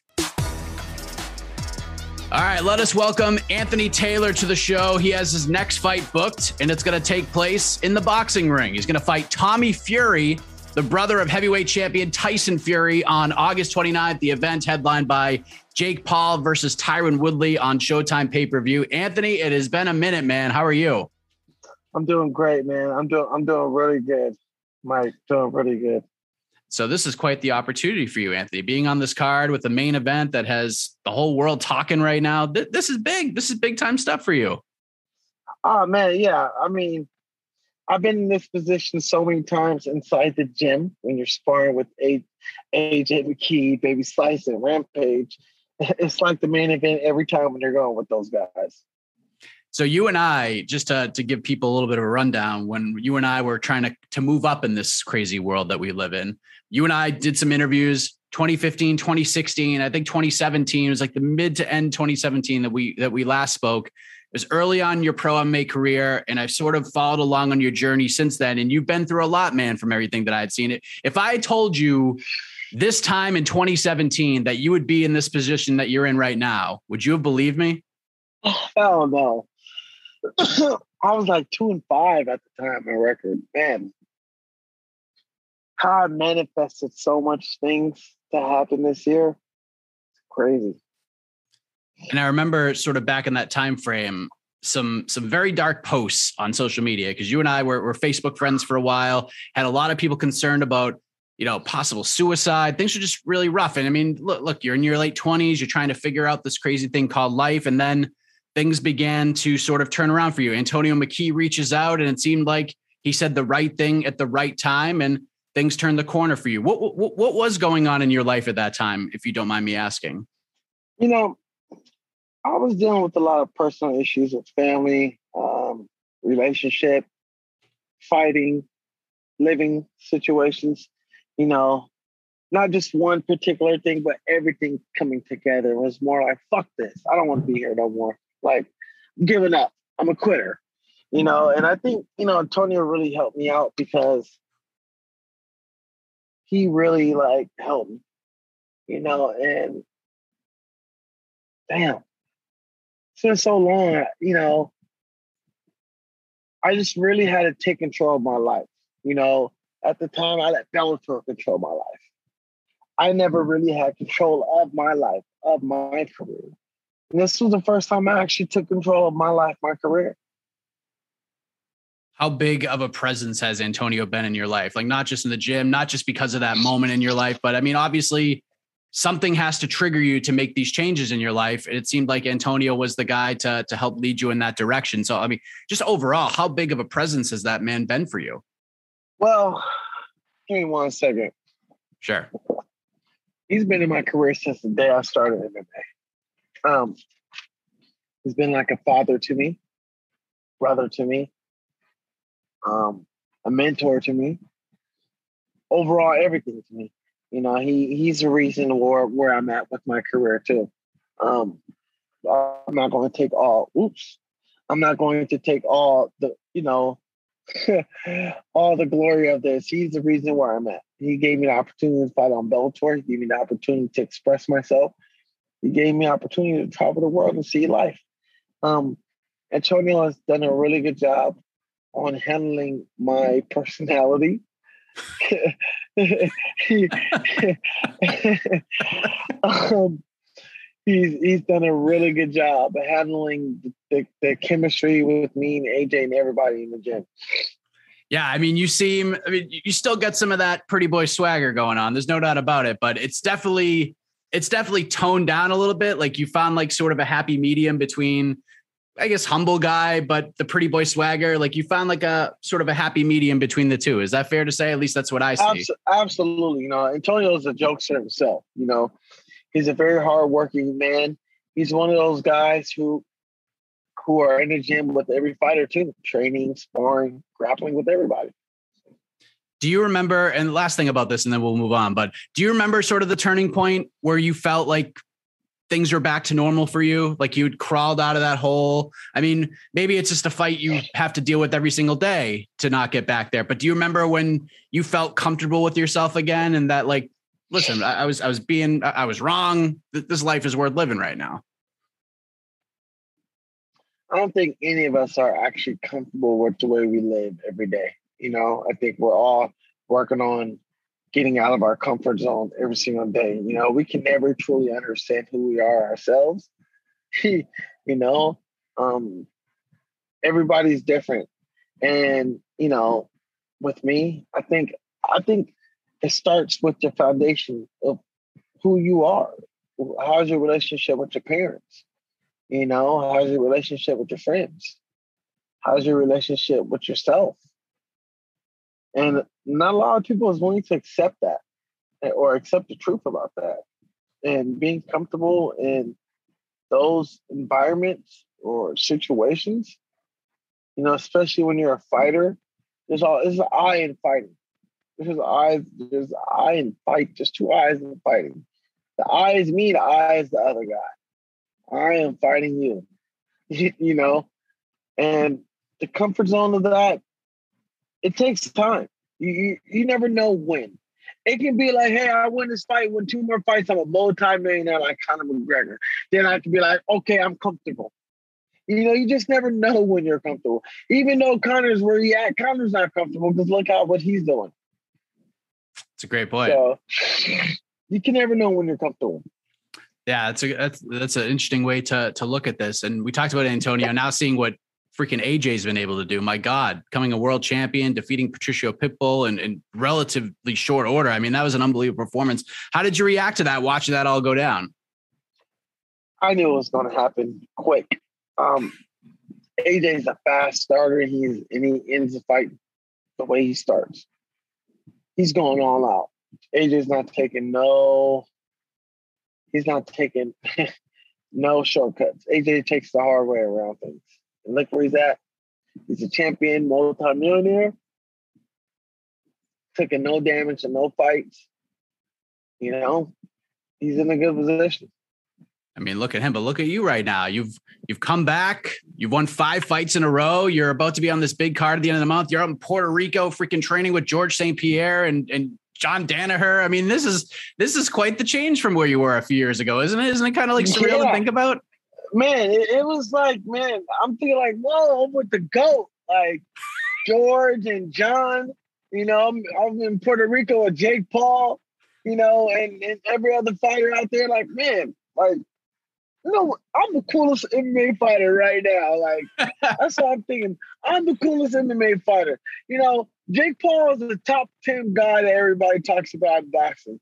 I'm gonna be after this fight, I'm gonna be a top 10 MMA fighter everybody's talking about in MMA.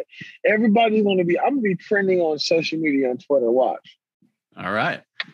So for those you mentioned it, for those who follow you on social media, you and Jake Paul have been apparently traveling the world together. You're getting the rounds in. You've been doing it for a little while. When did you first meet Jake Paul? Like, how did this relationship begin?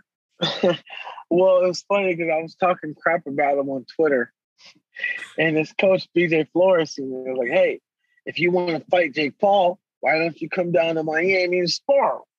I'm like, "Sure, win." Just jokingly, you know, I'm like, hmm, never gonna happen.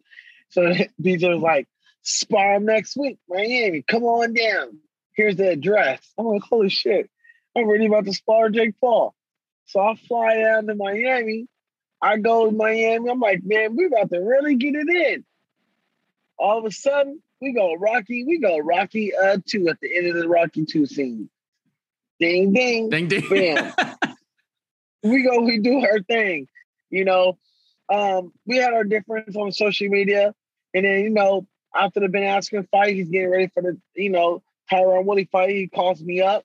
Obviously, I made an impression.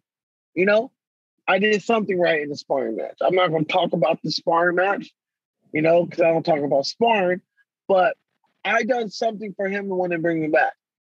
Jake could have called anybody else in the world, anybody else in the world, any UFC fighters, boxers, but he decided to call me.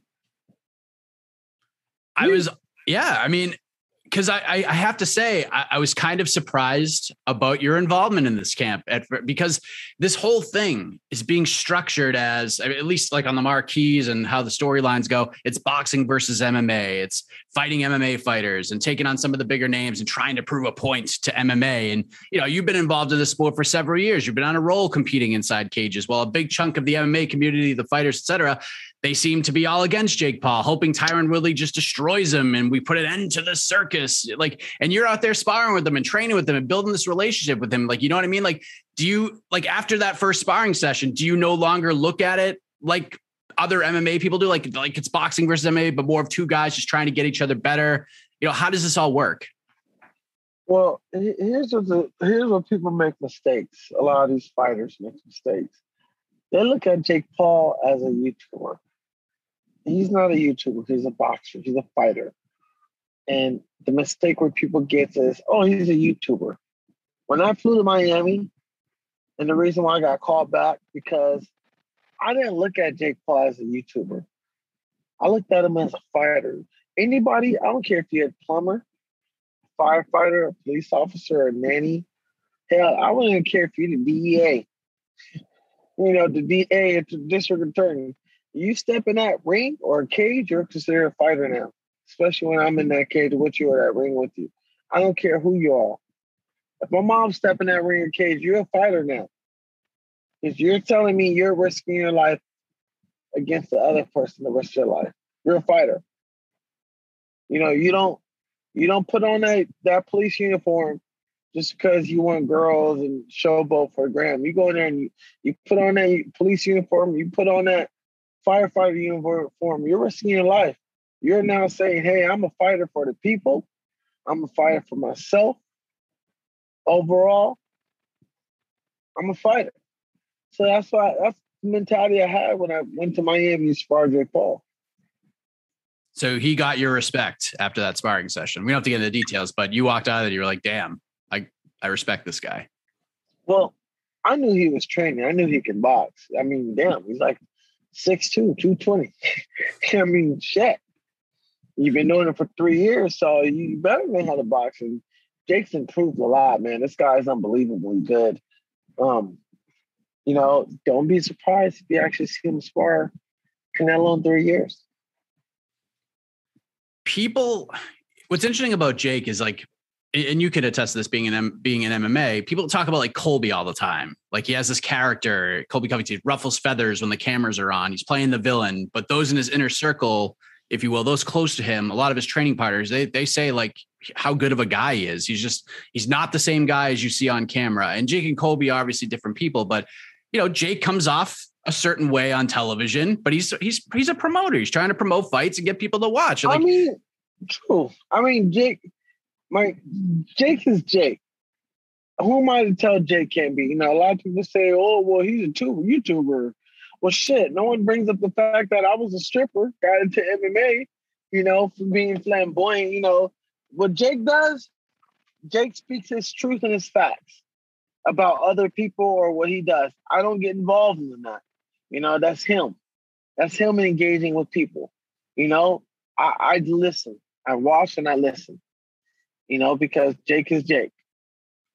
I'm not gonna sit here and be like, well, Jake, Jake is, is telling lies, Jake is telling the truth. That's something for the fans to see and follow through and see if he followed through on that lie or that comment. You know, like he speaks up on fighter pay. I don't know about the UFC on Dana White and their pay, so I don't speak on that because I don't know. I'm not in that position. I've never, I've never received backlash on fighter pay. You know, I don't know. I can't speak on the UFC and their pay structure because I'm not in the UFC. You know, I fought for Bellator my whole career. You know, so the best thing I can do is just watch from afar and see how things play out. I try to stay away from it. Fair enough. I was just wondering, I was just wondering if he is kind of different. Like, is he a cool guy? Like, I think that's kind of where I'm going in the short, man, the short answer. Okay. Um, he's a cool guy, man. The guy's business. He's funny, um, friendly. He invited me over for dinner with him and his family. I met his mom, his family, his brothers, his brother. I'm sorry. Um, Jake is a really good kid. Like, very honest. Like, was crazy. Jake paid me more money in three months training with him, being his sparring partner, than I did in my whole career in MMA of six years. Wow. And I fought for Bellator five times. It's wild, man. It's freaking yeah. crazy. So it seems like you found yourself in a, in a, in a pretty good spot for in a number of ways. But uh, obviously, Absolutely. Jake, yeah, Jake's got a big fight with Tyron it's on the marquee. But before that fight happens, you're going to be boxing Tommy Fury. And it's been fun to watch, man. You guys have been going back and forth with videos. You're singing songs, cutting promos on the guy. Like, how do we get to this place? Like, wh- when did this beef with Tommy start? It's such hostility, Anthony. Man, I mean, well, the day I was out there training with Jake, Jake was like, "Hey, I got some good news and some good opportunity for you." I'm like, what's going on? He's like, I'm gonna give you the opportunity of a lifetime to change your world, to change your life. He's like, you ever heard of Tommy Fury? I'm like, yeah. It's the guy who's been asking you out. Jake's like, hey, I want you to fight this guy. Beat him up, change your life. I'm like, woo, okay. Okay, I'm gonna do it. Let's do it. And look where I'm at. I manifested this day what happened. I said on my Twitter, um, May 31st, June 1st, I said, I called him out. I called Tommy out. Fight me. Fight these bombs. See how I manifest that. And now all of a sudden I'm fighting Tommy now. Because I manifested and stuff. There's no love lost. Things. No love There's, lost here. God put me in this position for a reason. You know, I can't lose. It's three weeks. Why lose? I got the whole I got my whole life ahead of me. Why lose this fight? Why lose? I got every nothing to lose but everything to gain. If I lose, oh, he's just an MMA fighter. He's not a boxer. I go straight back to MMA. My record's not nothing belongs on my record. I beat this guy. Holy crap, this guy's a real deal. Jake's Paul sparring partner. Anthony's the real deal.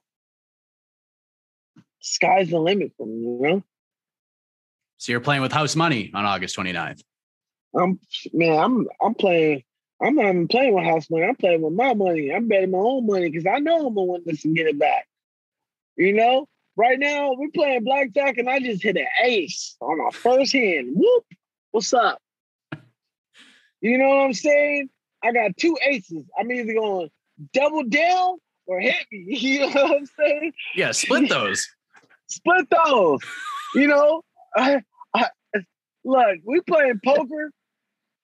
Hey, I got a royal flush. I'm just trying to make sure I can hit that jackpot. you know, if you got any aces, let's split the pot. Tommy is six and zero oh thus far as a pro boxer. You seem to uh, have a little bit of an issue with the the records of the opponents that he's faced. Of course, he's been trying to get a fight with Jake as well as you mentioned. Have you watched Tommy box at all? Have you seen any of his fights? No need. Impressed? No need. I have a better job. I have I have a better chance watching regular amateur spar in the Olympics. Oh, lost your video. Me. That's all good. Hold. On. I have I have a better chance. I have a better chance watching Olympics and getting more work from that. You know, I'm not I'm not getting the best out of it. All right. So you're just you're ready to go. You don't you've I'm seen ready. everything you need to see already. I've seen everything I can see. He's only as good as his last fight. And he looks sloppy as hell. All right. So you have seen something on him. Yeah. And not impressed. Not impressed at all. What they say, hey, you're not that guy, pal. Trust me. You're not that guy. and Tommy looks at me and you are, and I'm like, absolutely. Speaking of MMA, because you said whatever happened, like if you lose, you just go back to MMA. You did fight your last fight for Bellator. Are you under contract with them, or is that just a one and done? That's a one and done. I'm I'm free agent. If UFC wanted to pick me up, they would pick me up. Bellator wanted to talk to me, we could talk. But right now, I'm a free agent and my focus is on Showtime. Showtime, baby, because I'm Showtime. And if you win, you're still planning on doing MMA as well. Still Who knows? going back. If if I win, I might stay with the. I might stay with the, you know, with boxing. Who knows where I go? All right, hold on one second. Um, Chad, if you can hear me, just hang hang tight for like two more minutes. All right. All right. Uh, so how does this one all go down, Anthony? How, how do you set the table for Jake? How do you kick off the festivities in Cleveland, August 29th? What's the headline going to read? Second round TKO. Pretty boy does pretty quick work. That's Tommy Fury.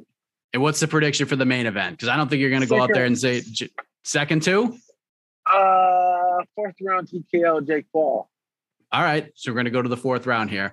Uh, Anthony, I got to say, I'm very happy for you, man. Like you have been through a lot. You've come through on the other side. Big things are happening for you, and, and a big opportunity awaits you August 29th in Cleveland. Uh, any parting words for Mr. Fury before we say goodbye? Um, hey Fury, Um, hope you and your family are healthy, COVID free. Um, hope you have a healthy weight cut. Looking forward to meeting you. Um, come professional, come on weight, come on time. And let the best man win or the pretty one win. Of course, it's me. And let's make it happen. Anthony Pretty Boy Taylor, quite a story there. He he's found his why, he's found happiness, some acceptance as well, and it seems like he is just in a tremendous place right now. And looking at where he was four or so years ago to where he's at right now, I'm very happy for him. Good on him he's got a nice opportunity to make some money and potentially shock some people at the same time on August 29th. But we're going to wrap things up. We have one more conversation. But uh, once again, thank you to all of you who have watched, listened to, commented on, or really anything in regards to the show the good, the bad, the indifference. Much appreciated from all of you. It means the world. I learned from all of it. And like I said at the top, we have a lot of irons in the fire. Of course, the MMA hour is back next week. That is just massive news. I'm so happy about that. Um, but one thing I, one thing that I sort of teased on Twitter, kind of going back to the irons in the fire, I've sort of engulfed myself into this big project, and I've been working on it for several weeks now, well over a month. And what just started as a simple interview has just become everything.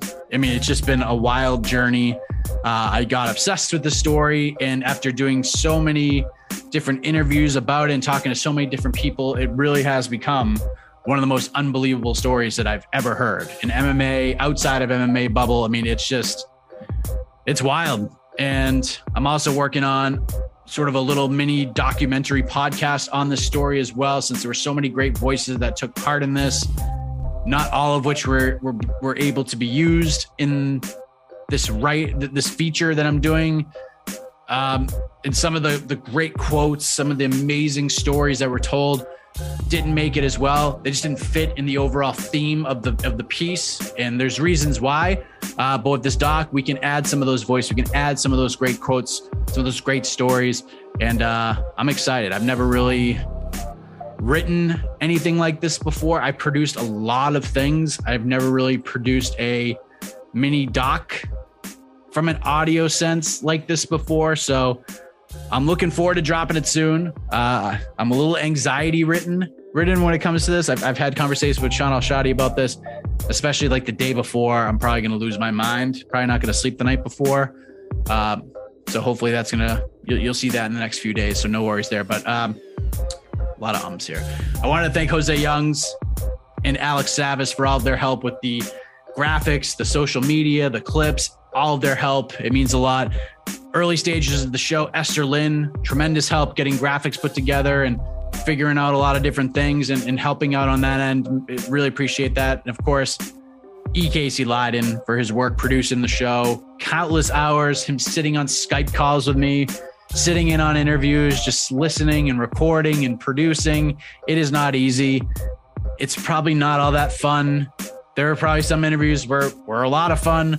Some were, were a little heavy, uh, but he sat through hours and hours and hours of these, and he's done it from the beginning. He's crushed it every time. So big shouts to my man EKC, the baddest stash in MMA media. And of course, can't leave out the fighters, the commentators, the promoters, everyone, even the pro wrestlers who have been on the show, everyone who has been a guest on the program. I really do appreciate it. But like I said, more interviews coming down the pipeline, just in a little bit different form, not in a show quite like this. And then we're going to do some some other cool stuff along the way as well. But we are done here on What the Heck. One more time, have a heck of a week, everybody. We will leave you with my chat with the challenger for this Friday night's middleweight title fight at Bellator 264, John Salter. All right, let us say hello to John Salter, who returns to the Bellator cage this Friday night in the main event of Bellator 264. He will challenge Gegard Mousasi for the Bellator middleweight title, an ongoing journey for over two decades with wrestling and MMA. Now he has the opportunity to have all of that work culminate into a world championship. John, how are you, man? I'm doing great. How are you? I'm doing great. So I'm wondering if your initial reaction to getting this title fight was about time because I mean it has been like a really long journey for you. Like you've been knocking on the door for a while now, and now you have the chance to get up and answer it. Was that sort of how you reacted to this? Yeah, I was uh, really excited when I got the call. Uh, I believe it was February. Um, got the call about potentially fighting in June. So I was really excited about that, you know, and then obviously got pushed back. And uh, so here we are in August. But, uh, you know, I, like I said, I think it's been a long time coming. And um, I'm excited to finally get this opportunity. Do you know why it got pushed pushed back from June? I have no idea. I was never told. Um, just that we needed to push it back. So I was I was okay with that as long as we kept the fight. I know you wear a, a, lot of different hats, training partner, coach, mentor to a lot of fighters, and there's more that I'm probably missing here. But you know, I bring these things up because you are a very busy man, and with you being out of action for pretty much a year by the time you make the walk on Friday, you seem to be okay with the timing now. But in hindsight, if you could have done it sooner, would you have preferred it being sooner? Absolutely, yeah. I would have loved for it to have been, you know, quite a bit sooner. But you know, it is what it is. Um, and uh, like I said, I've got other things going on with the gym and other things, so it's not the end of the world. Would have been nicer to do it maybe uh, six months ago, but this is uh, fine with me. Just glad we're here when we are many have felt like you've deserved this opportunity for a while now, and you know that. But when I spoke with Gegard before he fought Douglas Lima, I mean, he felt like you would be next in line had he won that fight, which he did. Were you worried at all that Bellator might go in a different direction with this first title defense, or were you confident that this was definitely going to happen for you? Yeah, at first I was a little concerned. Uh, you know, I know they had talked about him going up to 205. Um, you know, and then that puts the division kind of on hold. Uh, and you know, there was also the the word that if uh, Lima had won, that he goes back down to 170 to defend his title there. You know, so a lot of things could have happened. Um, really glad that it went the way it did, obviously, and um, so now we can keep the division moving. Because of this journey that you've been on, John, this this long road to a title shot and it arriving just a few days from right now, does this fight week feel different? Like, do you have to take any feelings and bury them, or is that something that you feed off of? Um, you know, I kind of just put that out, just trying to, it's a fight, you know, it's just like any other uh, fight week. Uh, not, and nothing's really changing too much. So just trying to keep it like that. And then, you know, obviously there is the, you know, kind of looming over you. This is a different, uh, different thing, different opportunity, different opponent. But at the end of the day, it's still fight week and just try to treat it like normal. Gegard won that title in November against Lima. It was, a, it was, a, big fight for the promotion. It was something that had been in the works for a while, and then COVID kind of like shut down the world, and it got pushed back several months. What What did you think of that fight being booked to begin with, as a guy that was so close to getting that shot? Like, did you understand that? And you know, what was your initial thoughts when you saw that fight was booked? Um, obviously, I was upset. You know, I thought it should have been me and Gegard fighting uh, for the title there. Uh, but you know, at the same time, Lima had uh, kind of cleared out the welterweight division for a little while. So I think that's you know when it is acceptable for somebody to jump up a weight class. Um, and uh, obviously, you know, he had a tough fight coming up after that. But um, you know, I, I understood it, but was obviously upset because I think I was the guy that should have been right there, ready to fight for it. I'm sure you were watching that fight very closely. What did you What did you think of the fight? Did it Did it go the way you expected it to? Did anything sort of surprise you in that fight? Um, you know, I think just once again, it was kind of the same thing that we always see is that Gegard is able to pull people into his fight pace and lull people into what he wants to happen, you know, and uh, you saw it with Rory MacDonald, you saw it with Lima.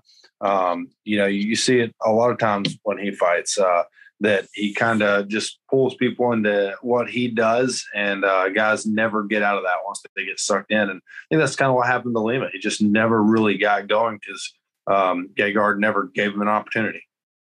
I spoke with Gegard a little earlier, and he feels at least the way a lot of people look at this fight on paper feel when you look at this this matchup. It's a classic catch as catch can striker versus wrestler type of matchup. And you know, he's certainly down for that battle. He's been there many times, but one thing he's looking forward to are the exchanges that may have to take place in order for you to get this fight to the ground to your bread and butter. How have you prepared for that aspect of the fight? Is like, is there anything extra that you've had to do in preparation from a striking aspect to get yourself ready to sort of implement your game?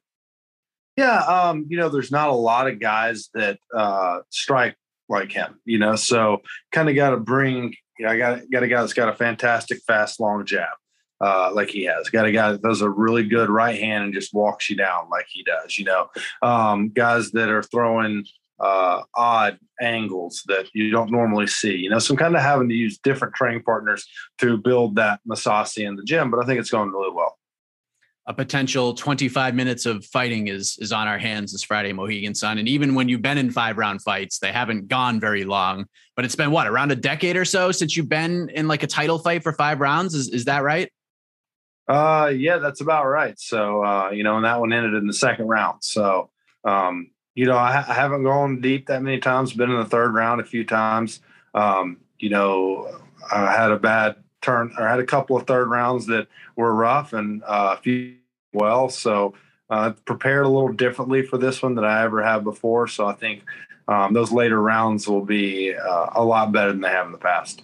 So you don't feel like going into the championship round is going to be much of a big deal for you. Plus, like you have this long wrestling pedigree, so I'm sure you've been, you know, used to the grind and and getting your conditioning up to that point, right? Yeah. So you know, I think I think we figured it out. Obviously, you know, there's that aspect of just go out there and work hard and get in shape. And there's the aspect of doing it the right way and uh, where everything makes sense, you know, and looking at the science behind it. I think I've blended those together pretty well this time. I know becoming a world champion is a, is a big thing for you in this journey, but being able to fight someone like Gegard, you know, a, a, true legend of the sport, he's been around for so long, former Strikeforce champion, never really got a chance to fight for the UFC title, but I mean, that's a big deal to be able to fight that guy. Like, what, what would that mean to you to not only just become a champion, but to do it by defeating a guy like Gegard?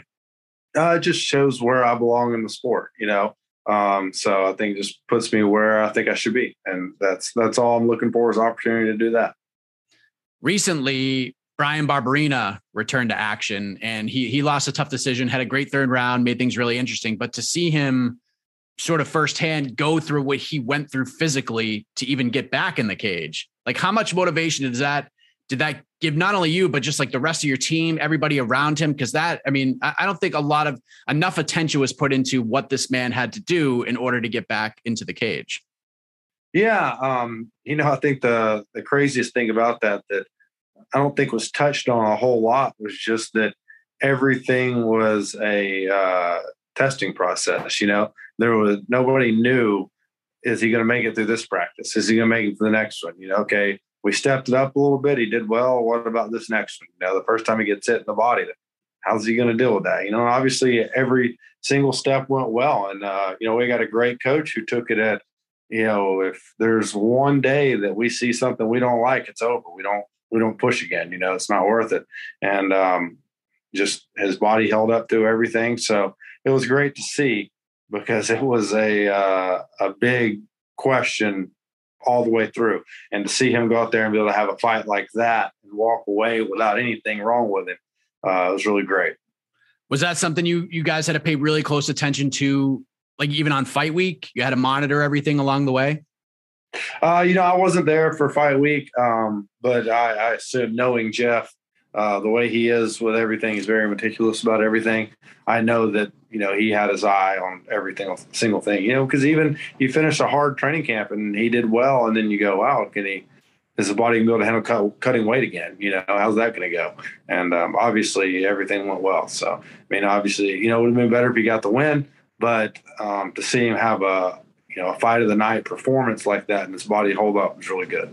Yeah, there's there's not a, a lot of Brian Baberenas running around here. That's that's for sure. He's he's he's one in a million, no doubt about that. Uh, how does everything translate into Friday night, John? Like you're shot at a world championship against a legend. It's going to be on Showtime, which is pretty cool for you too, I'm sure. But how does this all go down in your mind? How do you see this fight playing out? Um, Josh, I'd love to say I'm going to go out there and finish him in the first round. That'd be great. But uh, you know, this is a guy that doesn't make mistakes. So it's somebody that it's not capitalizing on him making a mistake. It's forcing him into uh, bad positions and uh, just keeping pressure on him, keeping him on his back foot. And, uh, you know, that's going to be the name of the game. And I, I think it's going to have to take five rounds to do it. It seems like Austin Vanderford will be the man waiting in the wings for the winner of this fight. Are you even looking at that right now, or is it just all laser focused on Friday night? Yeah, I, am not haven't put any thought into anything after Friday night. Right now, Friday night's the only thing that matters. Well said. Looking forward to this fight, John. Appreciate the time very much. Well earned opportunity, long overdue in a lot of people's opinion at a world championship. It goes down this Friday night. Bellator 264 live on Showtime. John, I appreciate it very much, man, especially this close to the fight. All the best to you this week and in, and in the cage on Friday. All right, thank you so much. I appreciate it. You're listening to the Vox Media Podcast Network. The NBA playoffs are heating up, and so is the action at DraftKings Sportsbook, an official sports betting partner of the NBA. DraftKings brings you same game parlays, live betting, odds boosts, and so much more. You can download the DraftKings Sportsbook app now and use code VOXMMA. That's code VOXMMA for new customers to get 150 in bonus bets when you bet just 5 bucks. Only on DraftKings. The crown is yours. Gambling problem? Call 1 800 Gambler. Or in West Virginia, visit 1 800 Gambler.net. In New York, call 877 8 HOPE NY or text HOPE NY 467 369. In Connecticut, help is available for problem gambling. Call 888 789 7777 or visit ccpg.org. Please play responsibly. On behalf of Boot Hill Casino and Resort in Kansas, 21 and over. Age varies by jurisdiction. Void in Ontario. Bonus bets expire 168 hours after issuance. See dkng.co slash bball for eligibility eligibility and deposit restrictions, terms, and responsible gaming resources. Support for this show comes from Fundrise. Buy low, sell high. It's easy to say, hard to do. For example, high interest rates are crushing the real estate market right now. Demand is dropping and prices are falling, even for many of the best assets. It's no wonder the Fundrise Flagship Fund plans to go on a buying spree, expanding its billion dollar real estate portfolio over the next few months. You can add the Fundrise Flagship Fund to your portfolio in just minutes and with as little as $10 by visiting fundrise.com/vox. Carefully consider the investment objectives, risks, charges and expenses of the Fundrise Flagship Fund before investing. This and other information can be found in the fund's prospectus at fundrise.com/flagship. This is a paid advertisement.